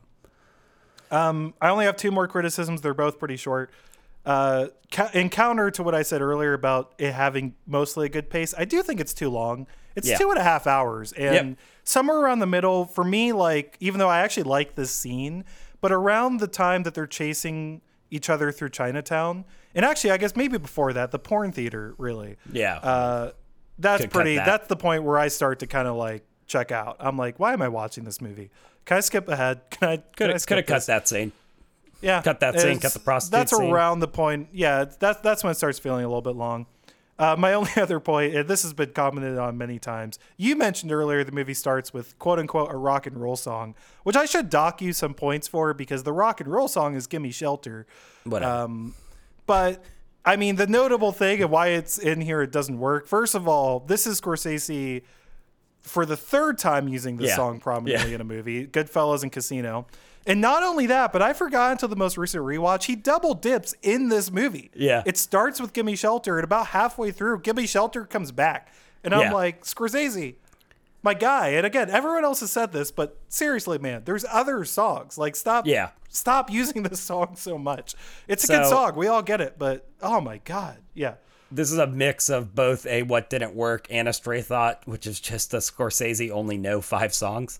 Um, the soundtrack to this movie like has some again, it's hit and miss. It has some Yeah. great choices, like the shipping off to Boston was such a bold choice. It's so effective. That's a great choice. Uh, I was gonna my say, goodness. comfortably numb is amazing in that Yeah. scene, and and that's really good. Yeah. but it's like, dude, you you have the same five songs in every movie you've ever made. Like, what are we doing? Like, I kind of want to see someone superimpose it into Taxi Driver just to like just to throw it in because it, it is kind of it. strange. I mean, and and and this is why it doesn't work. It's because I acknowledge that while watching the movie. Yeah. You know what I mean? Yeah. If I if he used that song in multiple movies and I didn't catch it, probably not a, a thing, right? Sure. It's kind of like a plot hole where it, you know, if you don't catch it while watching it. But like when those songs that he uses over and over again come up in this movie, it distracts me. I'm just like, really? Again? like we're doing Yeah. this again? Um, It, So, yeah, said I- yourself- it just- takes you it's out of the movie. You're like, you're Yeah. like, oh, all right, uh, this is what we're doing. Cool. Yeah, no, it's, it's, weird. I, I don't really get it. Um, I got a couple to close.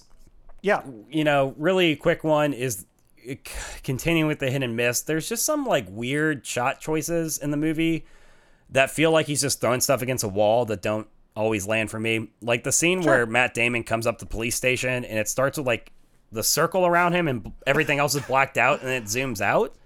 I It's just actually really, really- like that shot. So, But I don't know So what, I, what purpose does it serve? Is kind of the I don't question know. I'm It's just asking. kind of, it's just kind of a cute little shot. He's just doing stuff, but I recognize you're right. By the way, I there's some of those that I'm just like I just think are fun. I'm not. I'm not. Ultimately, I'm not disagreeing with you. I'm like, yeah, Yeah. it's, it's Yeah. weird stuff like stuff like that comes out of nowhere, and you're like, huh, huh? But it, and it is it's hard to say it doesn't work because it the vibe of the movie is he's throwing stuff against the wall. That's why it works. It's just Yeah. there are moments where I'm just like, okay, that's a choice, Yeah. right? But you're not going to get the good stuff without kind of the random other stuff that I maybe I don't like that that much. Sure. So, um, the other major one is you know we just have to talk about the th- therapist plot line.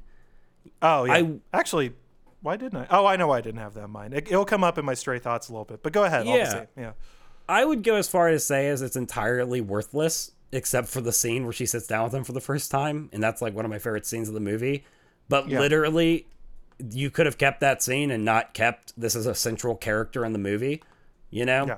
Um, and again, she's good in it, but her character it seems so poorly written. Again, she's a character where a lot of those things we were talking about with race and sexuality come up, where you're like, I think you're trying to say something with this character, but I don't know what it is. And ultimately, I came away from her entire plot line just feeling like it's forced. Like it just doesn't really belong in the movie. And Yeah. it, I do think a lot of the excess length comes from that hammed in extra kind of thread that has to be central to the plot. So um, that was the other major one I had. Yeah. But I think. I don't know if you have uh, thoughts. I, I think, um, yeah, I, I tend to agree. I do think you need something to connect the two characters later in the movie, as in to connect Leo and Matt Damon. Yeah. I don't think that was the best option. So yeah, I, I agree. But I think that's the role that they are trying, that they're using her to do. Of like, we need something, something besides this job thing that connects the two of them. Um, but no, I agree. I, I think it's and, and so actually, you didn't even talk about the thing I talked about. It's also uh, I have a pet peeve for movies uh, inaccurately representing therapy, and this is Yes. like maybe one of the worst possible offenders. Oh, she's this a is not terrible at all therapist. She's what terrible. therapy is like, Yeah. and that's not how therapists talk or act. Therapists don't say, "How do you feel about that?" and aren't flummoxed when people are mad and angry. Like that's and it's it's again going back to our metric earlier. In the movie, I notice I'm like, that's not what therapists are like. Like that's stupid. Like what what is this? This is like a cartoon of a therapist. This is so stupid. Uh, that just always bothers me. It's a pet peeve. Yeah. So I don't know that that uh, yeah. I will. I'll go ahead and cut ahead to my stray thoughts a little bit because I just thought you'd appreciate this. Uh, apparently, Vera Farmiga met with a um, a public counselor therapist person, so it's the same kind of role. And uh, that person, after reading the script, said, basically, your character does everything wrong. Yeah. Uh, Yeah. I just that's just accurate. It's just like yeah, Accurate, that is yeah. that is correct. So yeah, that kind of sums that up. Um, anything else? What didn't work? I've got one last one. I saved it for the end because I think it's going to be a battle. I'm ready, ready? because I, I want you to know I already have my response written out. Yeah. Go for it, Mike. Do it. Let's, go. Let's the go. rat on the railing at the end of this Okay. movie is stupid. It's stupid, Okay. John. It's stupid. Okay, let's talk. Because every person, every Tell me. every casual moviegoer, every every all these people are like, ah, blah blah blah. The rat's so dumb. Why didn't anyone? T-? And it's like, okay, guys, listen. I'm, I'm gonna do my piece, and then you do your piece, because we all know. So we're talking about the very last shot of the film. It pans up from Matt Damon's dead body to the courthouse, and a, a rat walks across the railing and everyone became you know john movie critic over here of like oh scorsese that's so stupid with your thematic my point is look if this was a super serious intensely characterized movie if this was goodfellas or taxi driver or whatever then yeah that would be dumb as hell this movie is a comic book this is a stupid movie. Why are all you people getting so mad at that? Like that was the dumbest thing in the movie? Did you even see the microprocessor scene? I just don't accept that criticism at all. It's so because I'm like, I'm just like, this is so. The whole movie is stupid. I'm okay with a little joke at the last shot that's like, yeah, I'm okay with that. That's my take. If this was a serious movie, yeah, of course.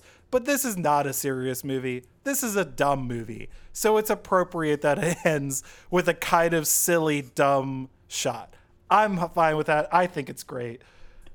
You do your. Do you even have anything? Do you have a response? It's stupid, John. you? It's stupid. Here, I'll meet you halfway, okay? Can I meet you halfway? Meet me halfway. Meet me halfway. Yeah, let's do it. I would accept it if the rat was wearing a little Red Sox hat Okay. as he went across and then said, Go Sox! And then the movie ended. If it went into full parody. And then it just played Man, I'm- shipping out to Boston for the eighth time. Imagine. Imagine that movie plays. Imagine I'd the see it. response of the audience. I even I'd think there's it. a little. I even think there's a little bit of thematic resonance because it's supposed to be like like the he's supposed to have such a nice apartment and ultimately there's rats in it. I'm there. I'm fine. This is a, it's a great moment.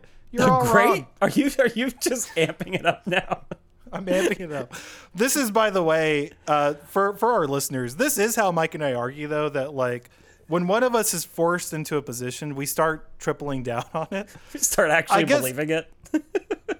I do believe it's not a bad scene. Sure, you do. John. You are correct in the call out. I, I maybe I shouldn't say it's a good scene. It's not a bad scene though. All you people are wrong. All you people don't even know what themes are in movies. Get out of here. I'm not. I'm done. I'm done with that. I'm done with that point. Do you have anything else? No, I'm done. Okay. I'm glad we. I'm glad we we sorted that out on the podcast. I think the listeners will agree. Frankly, I feel If like my had- argument was way more compelling. if either of us had the energy for it, I would say uh, let's try to make a poll and see if people agree, who people agree with. But uh, I, I don't think either of us would put in the time to do that. It's easier But assuming that I'm right. It, I, you know, you say that, but I think I made the better points, and I think I think the feedback will bear that out. So with that, uh, let's move on. we were both so primed for that too. I had it written down. I had all the notes. let's move on. Uh, we've each prepared some stray thoughts, just stray thoughts, uh, just little little points about the movie. We just kind of trade back and forth. Uh, okay, here we go. That young Matt Damon is perfectly cast. That guy looks exactly like Yeah. him. It's crazy. The shot where it goes from his face straight to old to like Matt Damon, it, it's nuts. I'm like, how'd they do that? Is that is that his son or something? I don't know. It's weird, but that's a great shot, or that's a great casting. Yeah, no, it is. It's it's really unnerving. Actually, it's kind of creepy. Um, Yeah, I'm just gonna get my the last of my Jack Nicholson slander out of the way. he refused to wear a Red Sox hat in this movie because he's like a Lakers and I don't know Yankees or Dodgers fan or something stupid, and it just makes me resent him. Where it's like everyone else is going all in on this Boston thing, and he's just like, I won't wear a Red Sox hat because I like sports. It's just dumb. You're you're when you're right, you're right, Mike. Go Sox. Uh, it is funny because I'm not. Mike knows I'm obviously not a um, huge sports guy, but I even recognize I'm like that's so dumb. You're Yeah. just you, like like what are we doing here? You- You're making a movie. Let's keep on this plot for, or let's keep on this thought train for a second because I have one other last jab at Mr. Nicholson. Uh, do you know? I don't know if you've ever heard the theory. There's there's a theory that right before Scarface, Al Pacino was kidnapped and replaced with a much worse actor. Are we sure that didn't happen to Jack Nicholson right before Batman? I'm gonna say it. I'm gonna say it. Somewhere around 1988. Are we sure that, like, maybe his twin brother, who was never much of an actor, Nicholson, was like, you know, I want to retire, but I want to keep making money. Let me get my twin brother in here. He doesn't know how to act. Uh, just be crazy, be high all the time, maybe, and uh, this will be great. I'm gonna make more money. Yeah, but- Honestly, I never, I never even liked this Joker. I'm, I'm gonna Oh, say yeah, it. I think it's un- insanely overrated. I, I think Yeah. it's a pretty boring character. I don't like it. So yeah, the I only, don't pro- I've, I've the, the only problem with your argument is how do you explain the bucket list then? I don't know why, but I knew you were going to reference that. Why? why is that? Your? I feel like you've gone to that joke before too. Why that movie? I think the last. I mean, I, frankly, I haven't seen enough of his movies to really state this, but um, The Shining, I think, is maybe the last role of his that I'm like really blown away by, Well, I and mean, everything since. I'm That like, came ah. that came before Few Good Men and stuff. I mean, Oh no, no, you're right. I'm sorry. I'm sorry. Yeah. I'm sorry. Okay. So- okay. I've. You know what? You know what? We've disrespected Jack Nicholson a little bit here. Let's put let's put some respect on the name. Few good he's men's also amazing. the best president in movie history in Mars Attacks. So, you know, Oh My God. there's that. What do- Why do you why'd you do that? I was just saying let's respect the name, and then you're throwing out Mars attacks. What are you doing, Mike? How dare you, We frankly? need to stop to besmirch. We need to him. stop this. This is bad. One of the greatest actors who's ever lived. Oh no. Uh, okay, go ahead. What do you got? Um, does any accent sound better saying the F word than the Boston accent? I mean, obviously not. It's it's incredible. It's like it. I, I read somewhere that there's like 260 variations of the F word said in this movie, and it's it sounds wonderful every time. I just love the Boston accent. I when it's- believe it's, a record for Best Picture. Uh, with, Oh, it has to be. What would be in I- contention? I don't know. I don't think I can't think of anything like because it's not Scorsese's most. Millionaire. Oh man, I'd watch that cut of the of Slumdog Millionaire. That'd be a better movie. Um, Scorsese has movies with more, but no other movie that's won Best Picture. So yeah, I think I think it's yeah. got to be. Um, why does Doctor Madden not turn in Sullivan at the end of the movie? I've always wondered that. Seems seems out of character. It seems like like because she obviously doesn't care about him anymore. So I don't know why she doesn't just. She's real upset that she couldn't get a good lay from him, so she's That- just like, that "Time must to be- die, time to go." Just maybe she Boston- knew. It's that Catholic guilt, John. My other fan theory is that she tipped off uh, Dignam, and so she. Oh, I think that's in a- 'cause she knew. I think that's implied. Seriously, Yeah, I never, because I he, never thought that was implied. he leaves he leaves all the evidence with her. DiCaprio never says he's sending it to Dignam. But see, I always assumed Dignam just. This is actually very fascinating. Then I always assumed Dignam just kind kind of intuited that it had to come back to the the one guy that walked out of this alive had to be the mole. Oh like no. it was just impossible for it to be anything else. I just thought I, intuited I- that. I think there's just instructions in that packet that he leaves that says, "If I die, get this to Dignam," and I think she does. I don't think she knows that he's gonna kill Damon's character, but um, okay, well, I that- definitely that's think- interesting. Then I, I never definitely think that's perceived that. You- implied. That sounds that, that sounds right. Yeah, it's just weird. I never noticed that. All right, cool. Yeah. Well, look at that. Learn new things every day. Learn how to watch movies. Huh. There you go. Film film What theory, right up here. Um, if you're the most famous bo- mob leader in Boston and you're grooming a cop to secretly go undercover working for you as a mobster, would you show up to his graduation? Uh, that's yeah, that's tough. That's a tough one. Okay. Just And curious. it, to go further, did no one in like because that and that's the state police, right? So like Yeah. they all they're all in the midst of these kinds of investigations. No one noticed that. oh, they're tailing was- him the whole movie. I guess Yeah, not but to apparently the not graduation. then. Yeah. yeah. apparently at that one moment. Actually, this wasn't a stray thought, but I just want to point this out. Uh, I don't believe that Eddie like like if they're tailing all these people so much, how do they get away with meeting their moles so often? I It's know, crazy. yeah. Like like it, it doesn't really add up. Um, do Boston cops slash criminals speak with so many literary and Latin quotations? it, it's like it happens a lot. It's like seven or eight times in this movie, and I'm like, I just I just don't think that's a real thing that these characters would do. I don't know. Uh, Yeah, just- it's like I love not- I love the back and forth between Nicholson and DiCaprio when he's like, "Do you know John Lennon?" and he's like, "He's the president." He's the president before he's talking about the Beatles or whatever. yeah. You're, like, what? You're like, no one talks like this. This is no, wonderful. they don't. Yeah, no, I don't know, John. They probably do. They're probably pretty All right. artsy folks. So Okay, great. Yeah. Shout out Um, everything about- Boston.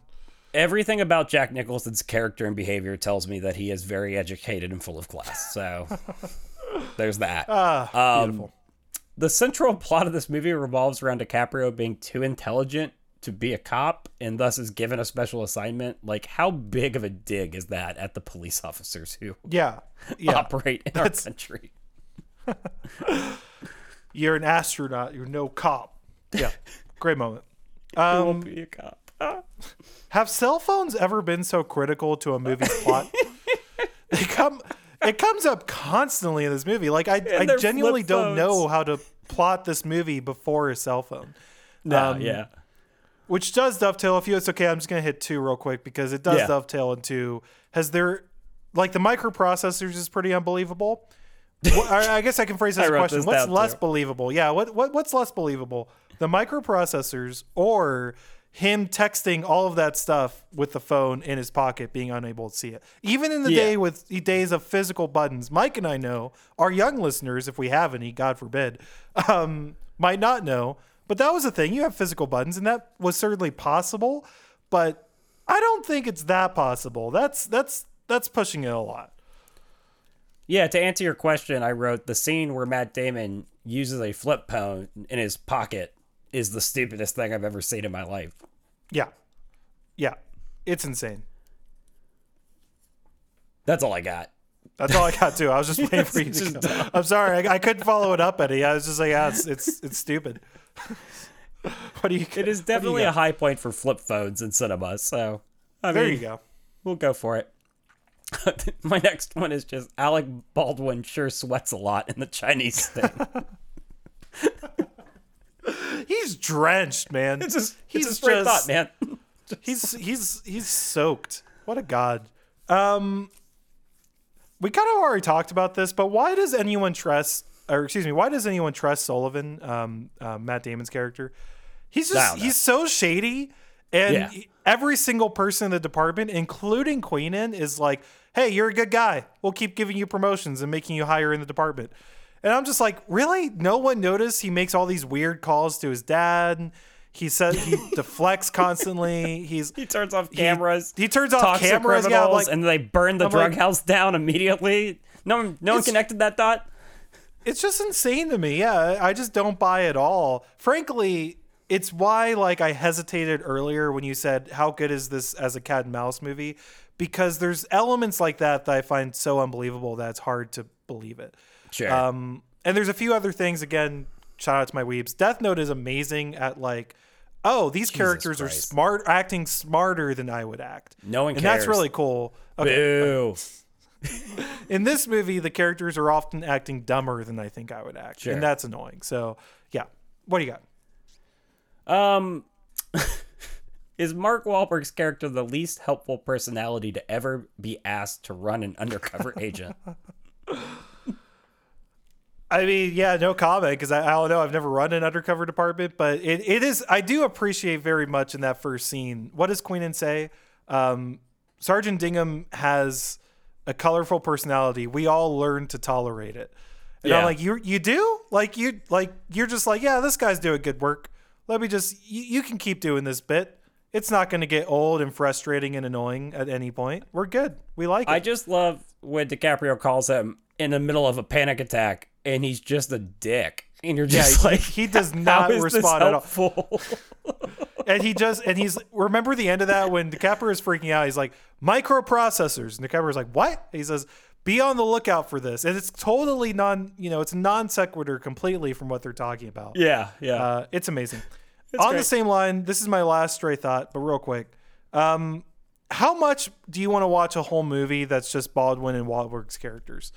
oh, a lot. I would, I, I would watch three straight hours of them like a buddy cop movie. Just, Yeah. just chat, just talking the whole time. But they don't even need to do anything. Just put them in a room to have them get dinner or something. My dinner with Andre, but with Bald, the Baldwin and Wahlberg's characters. I'd watch the hell out of that. That sounds like an amazing great. movie. Our trip trip to Italy. Oh my, that's this is a great movie. We need to pitch Yeah, this I'd to watch it. someone. Yeah, I'd watch it. I'd watch that. They'd probably kill each other at some point early. I mean, yeah, that, but that, yeah, or that'd be the end of the movie. Either way, that's great. Uh, I'm done. You can go ahead. What do you got? Uh, I got let's see, four more. So one's just like a plot thing, plot hole. Like, why does DiCaprio leave Matt Damon's office after finding the envelope? Like, why wouldn't you just go immediately Possibly to Alec Baldwin and, decision in movie history. and say, hey, you know, this guy's the rat. I filled out that envelope. Uh, it just feels dumb. Just doesn't make any Yeah. sense. Um, and relatedly, like, how was it really that easy to like frame an undercover agent as just deleting them from a computer made in the 80s? Like, really? Yeah. That's it?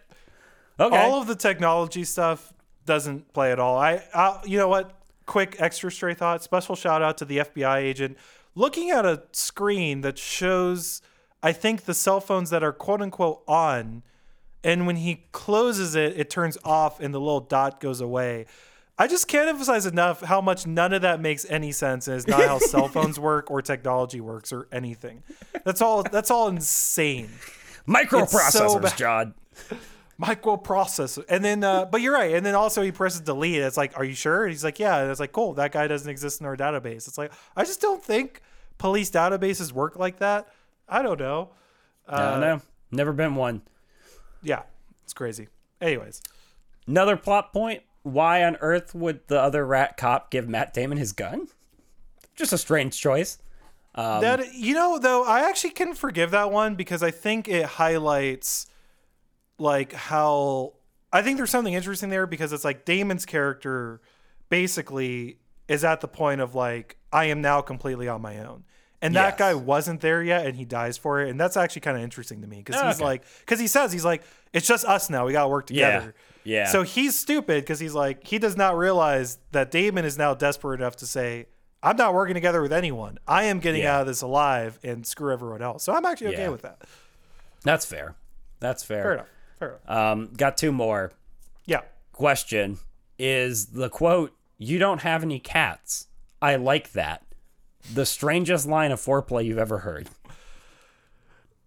Yeah, it's it's up there. I do remember thinking, and last night, so I had forgotten a lot of that scene to be honest, and I was very surprised when that was the the the last words I believe that they say before they do start. oh, it is. Um, yeah.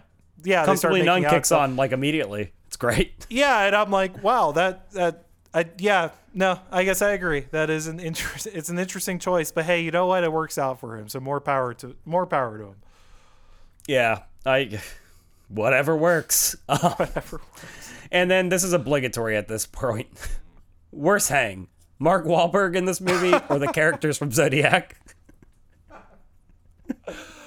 Oh no. The worst part is I should be prepared, but I'm still not. It's so it catches me off guard every time, Mike. Um, I'm gonna go back to what I keep going back to, which is, uh, I would still rather hang out with the cop, with with uh, uh, God, what's the actor's name again? Um, Mo Ruffalo. Ruffalo. I'd still rather hang out with Mark Ruffalo's cop than anyone in this movie. because everyone in this movie would hate me. Like it's worth noting. like if I went to a bar with Alec Baldwin and Mark Wahlberg in this movie, they'd make fun of me, uh, curse at me a lot, and either beat me up or just like ignore me and walk away. And like none of that sounds fun. So yeah, no, I, and they're the most fun characters in the movie. You know, I guess I take that back. Queenan seems cool. Yeah. He seems I like a yeah. That was a guy I do. Yeah, that'd be fun. Yeah.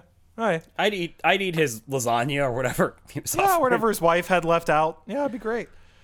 Ah, boy. Well, that was pretty long. Stick around though. After the break, we do have uh, essays Mike and I have each prepared. Uh, stay tuned for that.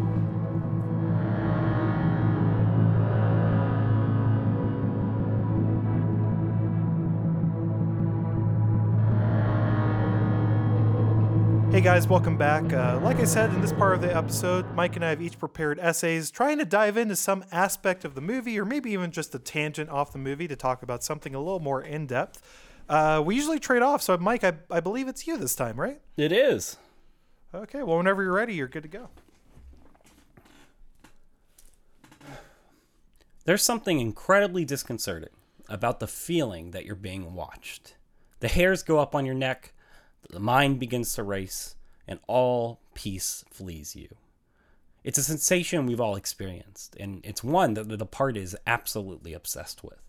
Its two central characters, Billy Costigan and Colin Sullivan, live with it as their perpetual state of being.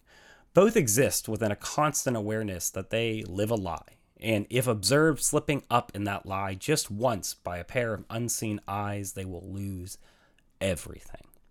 And that pervasive sense of being observed and the terror of being found out just lies at the center of the fi- film. And it's what I actually found to be the most human part of it. We as human beings have this kind of innate tendency to try and see ourselves through the eyes of others. That is, we try to imagine how others must perceive us, guessing at the expectations and images we think they must hold, projecting onto them our own insecurities and self judgments that we hold internally. And in doing so, what I found is that we create kind of this gap, this separation between us and others, between our true selves, who we really are, and the world.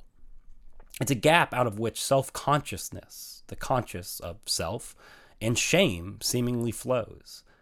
And then what I find most interesting is that our response to that is to create masks personas that we believe play the roles that other people expect from us, that they must desire from us. And those masks inherently create that deep fear that we all know, the floating, ever present dread that others with the right eyes, when we're not being careful, will see through our masks to the differences we've judged so harshly and tried to hide from the world, no doubt condemning them as unacceptable once seen. And under the weight of those watching eyes that we perceive, we are then crushed by these imaginary expectations, the anxieties of being found out. And out of that perceived separation from other people, we also discover a basis for seeing ourselves or others as fundamentally less or more dignified, which can justify just about any level of abuse. And this is what came to mind as I watched Billy and Colin in The Departed how we so often try to deal with the self consciousness, fear, shame, and drive for deception. I think Billy captures what is most commonly known as imposter syndrome. It's what happens when we overemphasize the abilities or the character of the unseen other that we presume is observing us and project onto them our judgments of self. That deep doubt of our own abilities and pervasive sense that we are a fraud in whatever it is we're doing. That voice that whispers you're failing at what you're doing. Why are you even trying to do it? You're an imposter and you're not fooling anyone. Who you really are will be found out in any minute, and then no one will love you. That deep separation between who Billy really is and the persona he projects to those around him is what absorbs and eats him alive, creating the character's intense spiral into addiction, anxiety, and that whole self exhaustion that he wears like a natural suit by the end of the film. To maintain his outward persona, he falls apart internally. As he says to Madeline, you sit there with a mass murderer. Your heart rate is jacked and your hands steady. That's the one thing I figured out about myself in prison. My hand does not shake ever. Steady. And yet, in the small, secluded, unobserved moments of the movie, we watched as his character becomes anything but steady as that internal fear of being discovered breaks him. He pleads to Queenan, I know he's going to find out who I really am, and he's going to effing kill me. He spirals out. He becomes the human embodiment of a rope frayed to just one thread about to snap. Even as he seemingly gets out alive, all he can seem to verbalize is, I just want my identity back. Which is interesting especially in contrast to Colin, who, on the other hand, captures a completely different response to this dread. He oozes arrogance and self delusion over his own capacity to live his lie by downplaying the capacity of those he assumes are observing him. He boasts to Frank, Would I be getting good at what I do if I didn't already know that? Frank, you gotta trust me, all right? Just trust me. It involves lying, and I'm pretty good at that, right? He's seemingly totally self assured that he can't be caught because he's too good at playing his part, his persona, and that those unseen observers are too dumb to play theirs well. And from that other posture of separation, what we see is not necessarily self destruction at first, but actually just endless harm flowing onto others.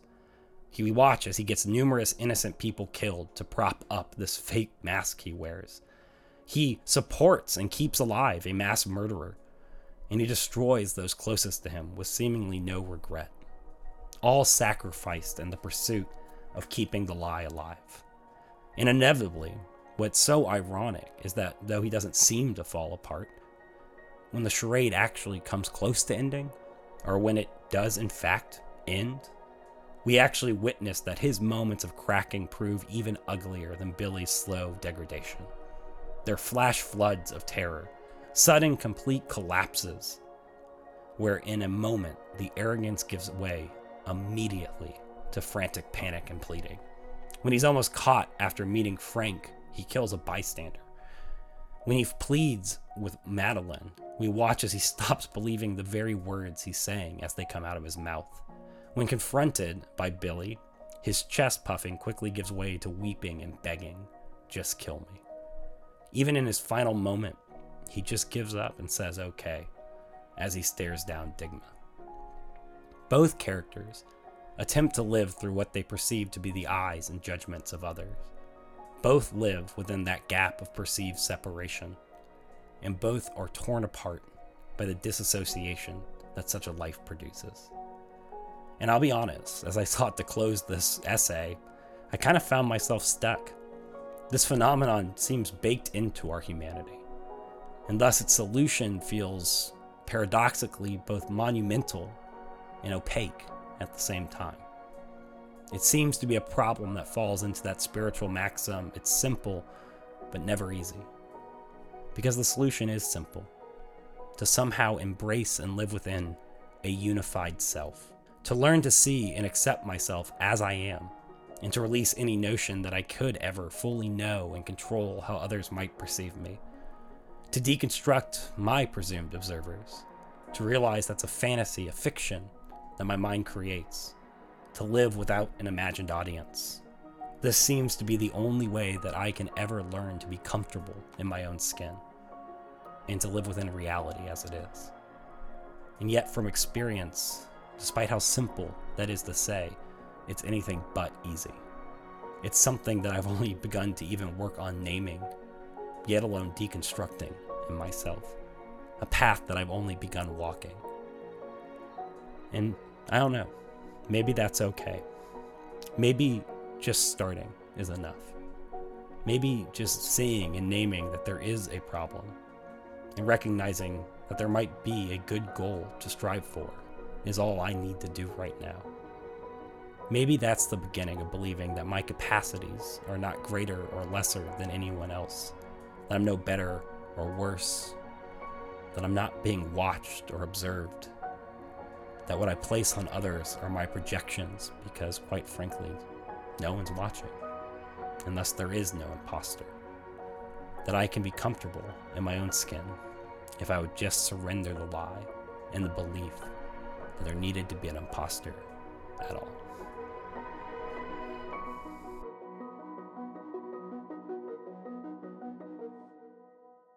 Yeah, Mike, I, I really love those ideas. I love, um, first of all, if nothing else, I don't think I had ever necessarily connected the two different ways, the ways that, that Leo and Matt Damon in this movie represent two different ways of responding to that same sensation, right? Yeah. And, and you know, there might may or may not be issues with both, but I think like zeroing in on the way that that Damon's character is, you know, acting out from this place of fear about who he is, right? Yeah. And is using that as a sign, uh, uh as an excuse to to have these aggressions and these um, you know, what, what we would call negative traits against people. I, I wonder, have you ever, and this could even be a personality difference thing, have you ever had like this switch flip in your head when dealing with someone who is, um, you know, maybe overly aggressive or overly, um, uh, yeah, I, I guess just aggressive? where you suddenly realize that they're acting out from a place of insecurity because it always catches me off guard when i find whenever that that you know that glass breaks with something when um you know i have this person who's difficult and suddenly i sort of put the pieces together of oh they're scared as hell. They don't think they can do this. They don't think that they don't think they're supposed to be here. Um it always surprises me but it, it it's not quite always the reason why the people act like that but it so often is, and it's it's strange to think about. Um, I don't know. Do, do you have any experience with that? I guess is my question. Yeah, definitely. I mean, uh, you know, my mentor always challenges me to meditate on part of my French, but the way he puts it is no one wants to be an asshole. And Yeah, kind of what he's getting at is, you know, the character traits that we so deeply judge, and judgmentalism is a big part of my character defects, but that we so deeply judge are almost always grounded in, in a wound or brokenness, a coping mechanism, a insecurity, like you're saying, in fear. And if we can pause long enough to not just react to, oh my gosh, this person is being so aggressive, right? Um, we can usually recognize that, like, no one wants to be a jerk. No one wants to be a psycho and a, you know, flying off the handle. No one wants to destroy all their relationships and be alone, right?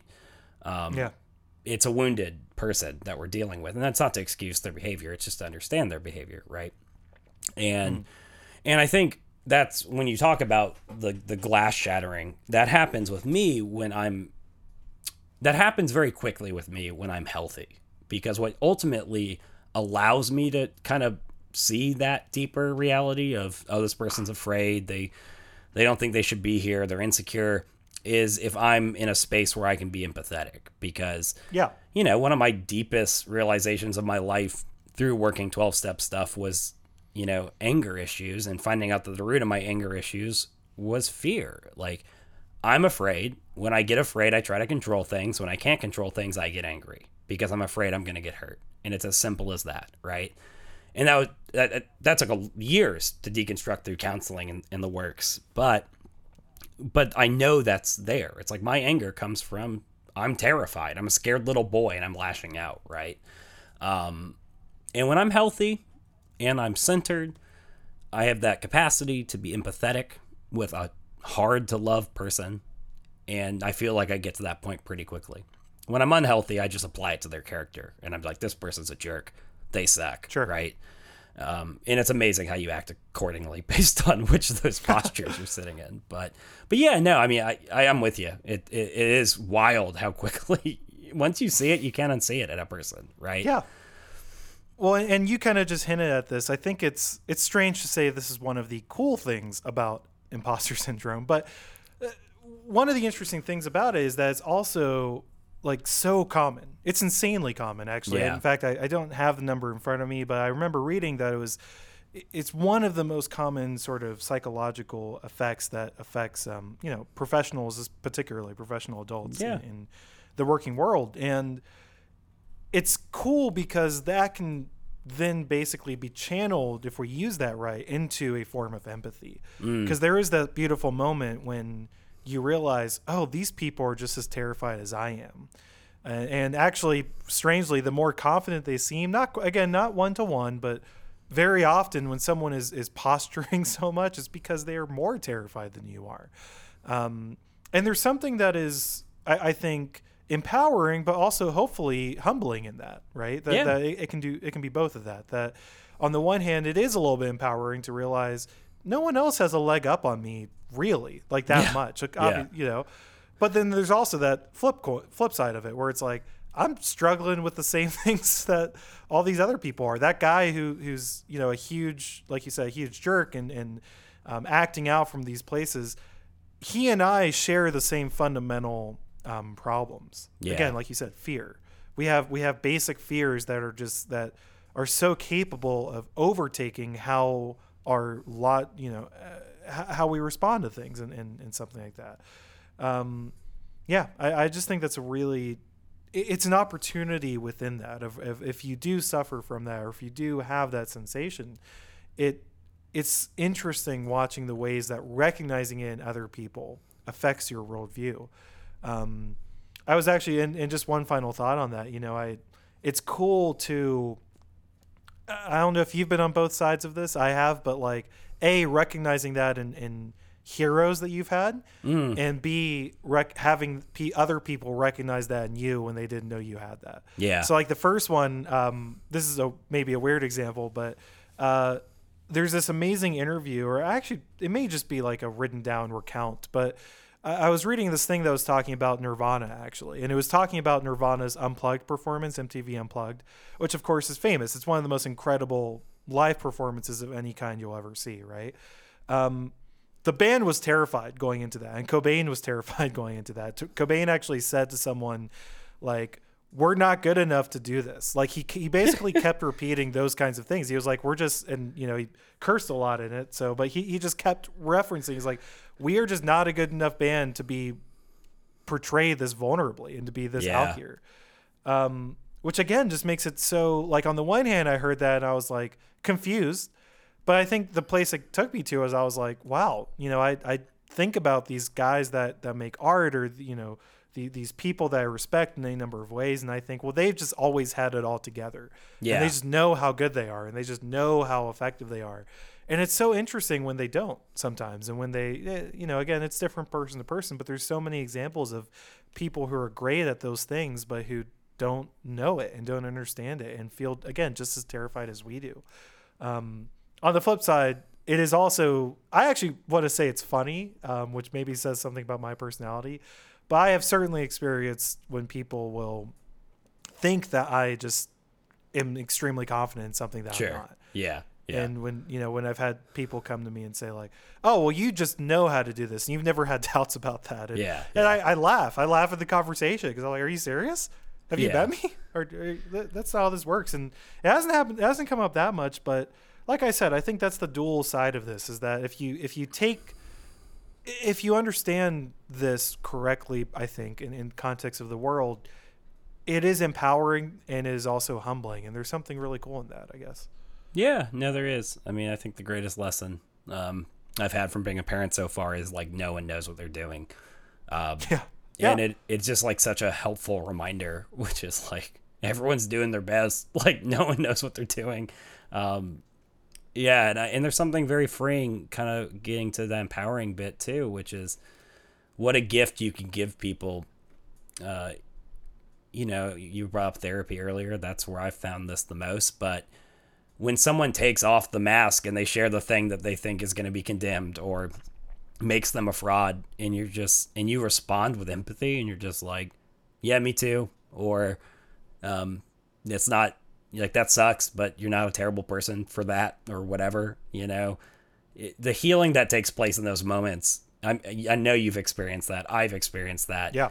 what a gift. Like when i when i have opened myself up taken off the mask um and someone has responded with just humanity it is Yeah. literally the most liberating thing that's ever happened to me.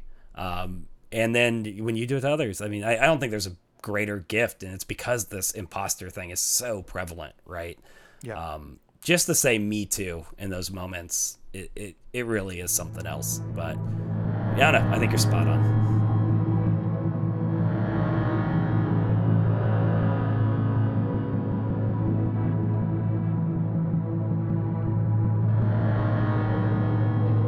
Back in my high school days, I, I played bass in a rock band.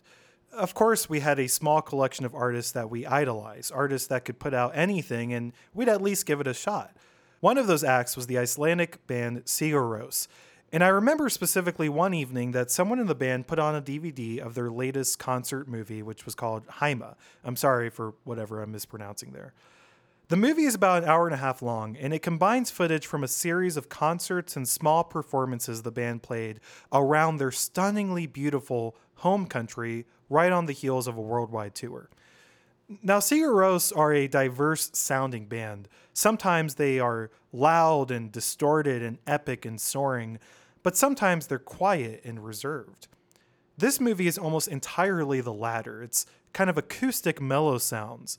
And something about that mood must have hit us right because for the most part, I just remember us calmly sitting through the entire movie. We were we were enraptured. It was slow, but it was achingly beautiful. But then came the last song. For the last 10 or so minutes, the band launches into a song called Untitled 8, also sometimes called Popplagið. Again, sorry for the mispronunciation. The song starts quiet and brooding, but somewhere around the middle, about five or six minutes in, it starts to rise in, in emotion and tension. It crescendos and dovetails in on itself. It it goes higher and higher and rises and rises until it explodes into this monstrous, driving, tearing musical summit. Cymbals crash over heavy, distorted guitars that sear the entire soundscape. It's honestly incredible. It's one of my all-time favorite songs. And I think about that movie and I think about that viewing experience all the time because, especially when you don't know to expect it, it had such a profound impact on me. What I remember was being so blown away by the force of that final song, the way it literally hit like a train.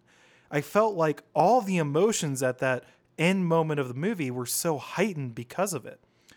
And the key thing to me is that all of the quiet, slow, reserved music which came before so perfectly set up that last song, so perfectly elevated and highlighted the intensity of that moment. It's like imagine going to a concert and let's say that the whole two hour show, the band is just playing really heavy, loud, intense, distorted music. And, you know, you can measure volume. So let's say that the whole concert is 110 decibels, front to back. Now imagine that you go to another concert, but this time the band is mostly quieter. They're mostly more thoughtful.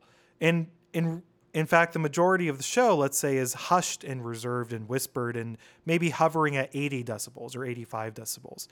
But then in that last song, they they floor it and they hit 100 decibels. The key thing is that 100 decibel moment coming after this slow quiet burn will feel so so much louder, so much more intense than anything you heard at that first concert. So, volume and power and intensity are not absolute, they're relative values. You judge them on the basis of what is around them. And I always think about this lesson when I rewatch The Departed, mostly because of one specific scene. Mike and I have already referenced it, but it's my favorite scene in the movie. So Queenan has just been killed. Sullivan and Costigan are two moles, know of the existence of each other, but not their identities. Sullivan on Queenan's cell phone redials the last number and reaches Costigan. Both of them are aware that they're probably on the line directly with the person that they hunted for so long. And the scene plays out like this.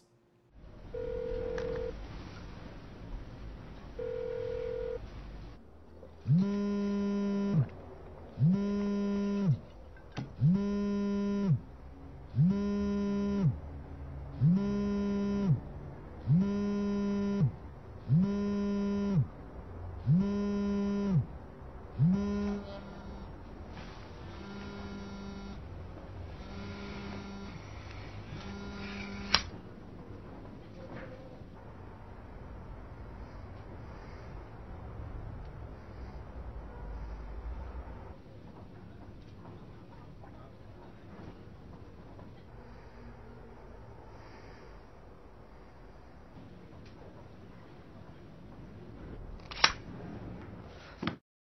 just love that moment so much. The thing is, The Departed is not a quiet movie. From the pop and rock and roll soundtracks that against nearly every scene to the you know gunshots and screams and cries and overacting and general noise, it's just a raucous, exciting film. It's essentially never quiet, except for that one scene, that one moment. And just to drive home how intentional and interesting of a decision that is, here's a short excerpt from Infernal Affairs, which is the original Hong Kong film that The Departed is based on. This is from that exact same scene or that same plot moment when the to- when the two moles have each other on the phone for the first time.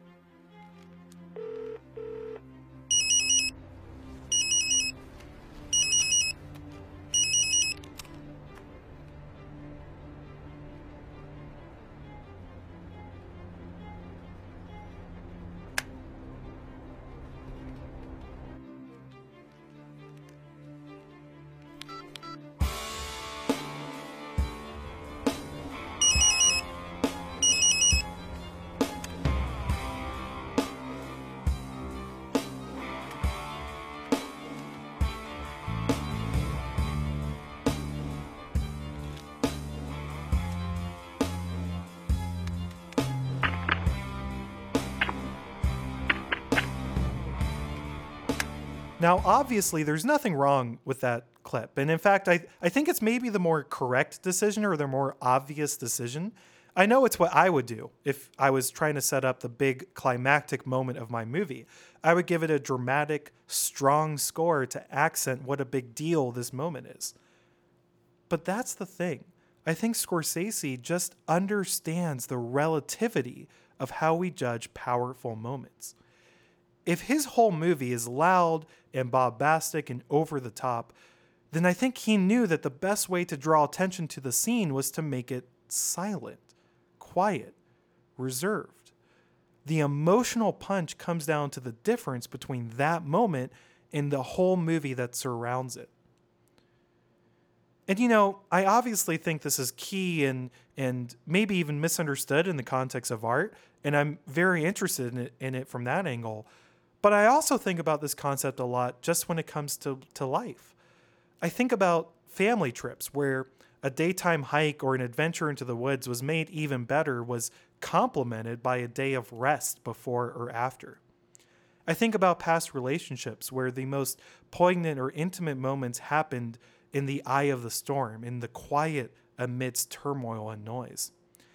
And you know, I think about the opposite too, times where this lesson maybe didn't play out I think about family vacations that that didn't let up, that were just nonstop action and movement, and how at the end of that I often feel disconnected and disassociated because I've been operating at 100% for multiple days straight. I think about when work has been a struggle, um, often in the midst of days that were end on end nothingness, or the reverse, days that were end on end unrelenting pressure. And what I'm trying to get at here, I, the real application of this concept is that we're talking about balance. That's one of those spiritualese words that people like Mike and I throw out a lot, but I'm so attached to the idea because of what I've been talking about here. Balance is how we measure things in our life growth and suffering, strength and weakness, progress and regression. None of it makes sense if you don't have something to compare it to, if you don't have a relief. Balance lends greater meaning to when times are bright, and it provides valuable perspective for when times are dark. Balance prevents stagnation and burnout. And for a director like Scorsese, I think balance is just the process of using the whole spectrum of emotional tools available to him. Next time you're watching one of his movies, notice when he uses both extremes of emotion and intensity, when he turns things to the max or when he dials them all the way back. And maybe you'll find the meaning of when that's happened in your life as well.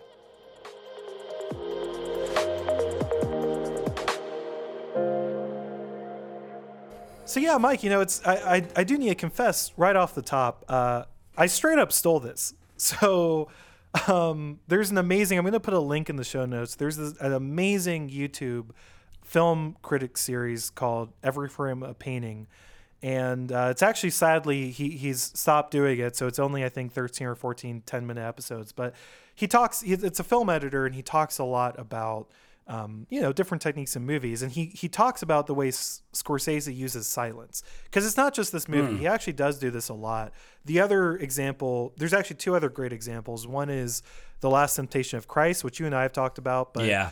Uh, that one's cool because it's actually the loudest moment of the movie when he's hanging on the cross. There's like this roar that just keeps yeah. escalating. Yeah. And then it's followed by the quietest moment in the movie. It goes silent. Yeah. Um, when he you know, the little girl comes and tempts him and he goes off the cross and everything like that.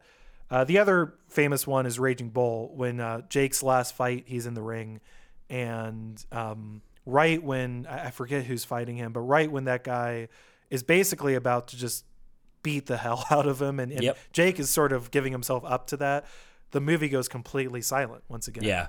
Yeah. Um, I just I'm so fascinated by that idea, by the way that you know, because because I just think there's something intuitive about people thinking, well, if you want to create intensity, you add more, right?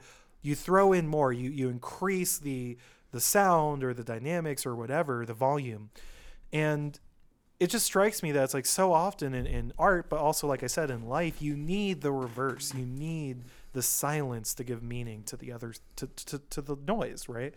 Uh, so I don't know. I'm just fascinated by that. I don't, I don't know if you have any any thoughts on that. Yeah, no, I mean, I have a ton. I mean, I think, whew, I think we've talked about before my trip to the monastery, and that's not the only silent retreat I've done, but you know, it's kind of one of those moments where when you feel an intense emotion, you should investigate it because suddenly in a space in which it's incredibly like totally silent, you feel an extreme discomfort, right? And the question to ask of that is why? Like why is the absence of activity or the of or of noise suddenly so disconcerting, right? And it's because it's exposing a tension in your life, usually an internal tension with yourself. Uh, I don't want to sit with my thoughts. I don't like who I am. I don't. Um, I don't feel like I have value if I'm not producing something. You know, some narrative is creating a tension that suddenly, in the deafening silence of of a environment like that, you are feeling the weight of, right? And and I think if you're willing to investigate that and embrace kind of what you're saying, both extremes, um, you do on the other side of deafening silence find balance and you find the uh, capacity to be kind of going back to even my monologue to be comfortable in your own skin in both activity and non-activity right? Yeah. um and i think there's just a a a, a beauty and a contentment to that that is something that i strive for. I won't speak for other people but i think that's that's like the goal almost. Like if there's a goal Yeah. in my life it's that. It's to be no matter where i am what i'm doing to be at peace with myself um and and yeah but and the other thing that came to mind you know as as kind of you were laying it out is the other mystical kind of idea which is you know say yes to everything right? We have one life. We can be nowhere else than the present moment. And it's amazing how much of my life I shut out and I'm not I don't ex- actually experience or feel fully because I just don't want what's going on in it right Yeah. I want my life to be all joy and you know dancing in fields or whatever. I don't know. I actually don't want to do that. It sounds terrible. Um, that always reminds me of like my when I was in elementary school and the Baptist teachers would talk about heaven. I'm like that sounds boring. Um, but um, but yeah, like my I always favorite, want. if I can interject real quick, my favorite um, Talking Heads lyric is "Heaven is a place where nothing ever happens." Yeah, I just always I think about out. that in that context. Yeah, Checks exactly, out. Exactly. but um but yeah so it's like we we say we reject like half of our life because we're like we only want the good stuff and and there's something so wild to that right um Yeah. you're going through it you're not going to get these moments back it's part of your life your experience and just if you can just say yes to it not like in a way that's affirming like suffering is good or glorifying it but just like i'm going to experience this because that's all i can do if i'm going to choose to be present for my life right? And you say yes to the good and there's just like so much more of a of a lived oh that's redundant but a lived life when you Yeah, are able no, to do that you know what i mean? Um so those are the Well, two major funny- thoughts that came to mind. Yeah, absolutely. It's funny you even say that's redundant because it's amazing how many people don't live life. And I say people, Yeah. I've been guilty of that too. Like it's very easy to not engage, I guess would maybe be the word I'd use. But but yeah, I, I think that's all great. You know, you something you said too that I just wanted to, to jump off real quick. Like there is this interesting thing with silence because, you know, a lot of people do find it insanely uncomfortable. Um, I have always not necessarily been that way. I, I, I tend to find noise very uncomfortable and um, have even gotten um, people mad at me on road trips. I, I hate it if people play music the whole time. I'm like, my ears start to get tired. I feel like I get ear fatigue, and I'm like, I need silence in order to you know to make music something good to listen to. But but I think there's almost another aspect to it too, which is like, and you and this is more along the lines of what you were talking about. But I, I think if if you have a lot that you're uncomfortable about with yourself, then silence becomes like confrontational, right? Yeah.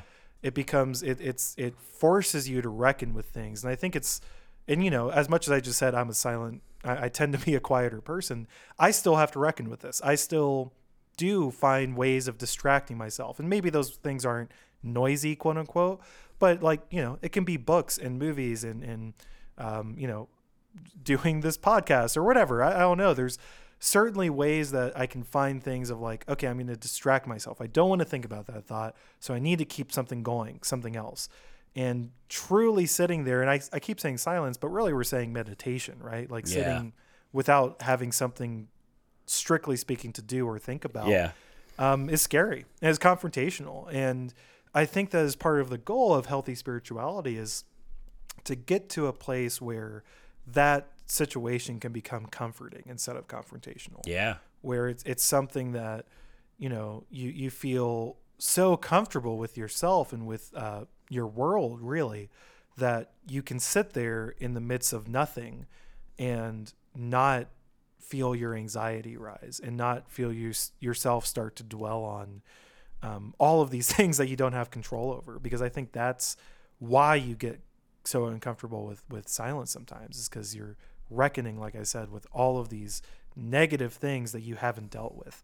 Um, and i keep saying this but just to reiterate i say you i mean me. I'm including obviously me in that. But but yeah i think that's that's for me that's such a cool part of of of how spirituality works i guess of what it what it can do for us. Because if you can find peace in those moments of nothingness then it becomes so much you- you're able to find it anywhere i think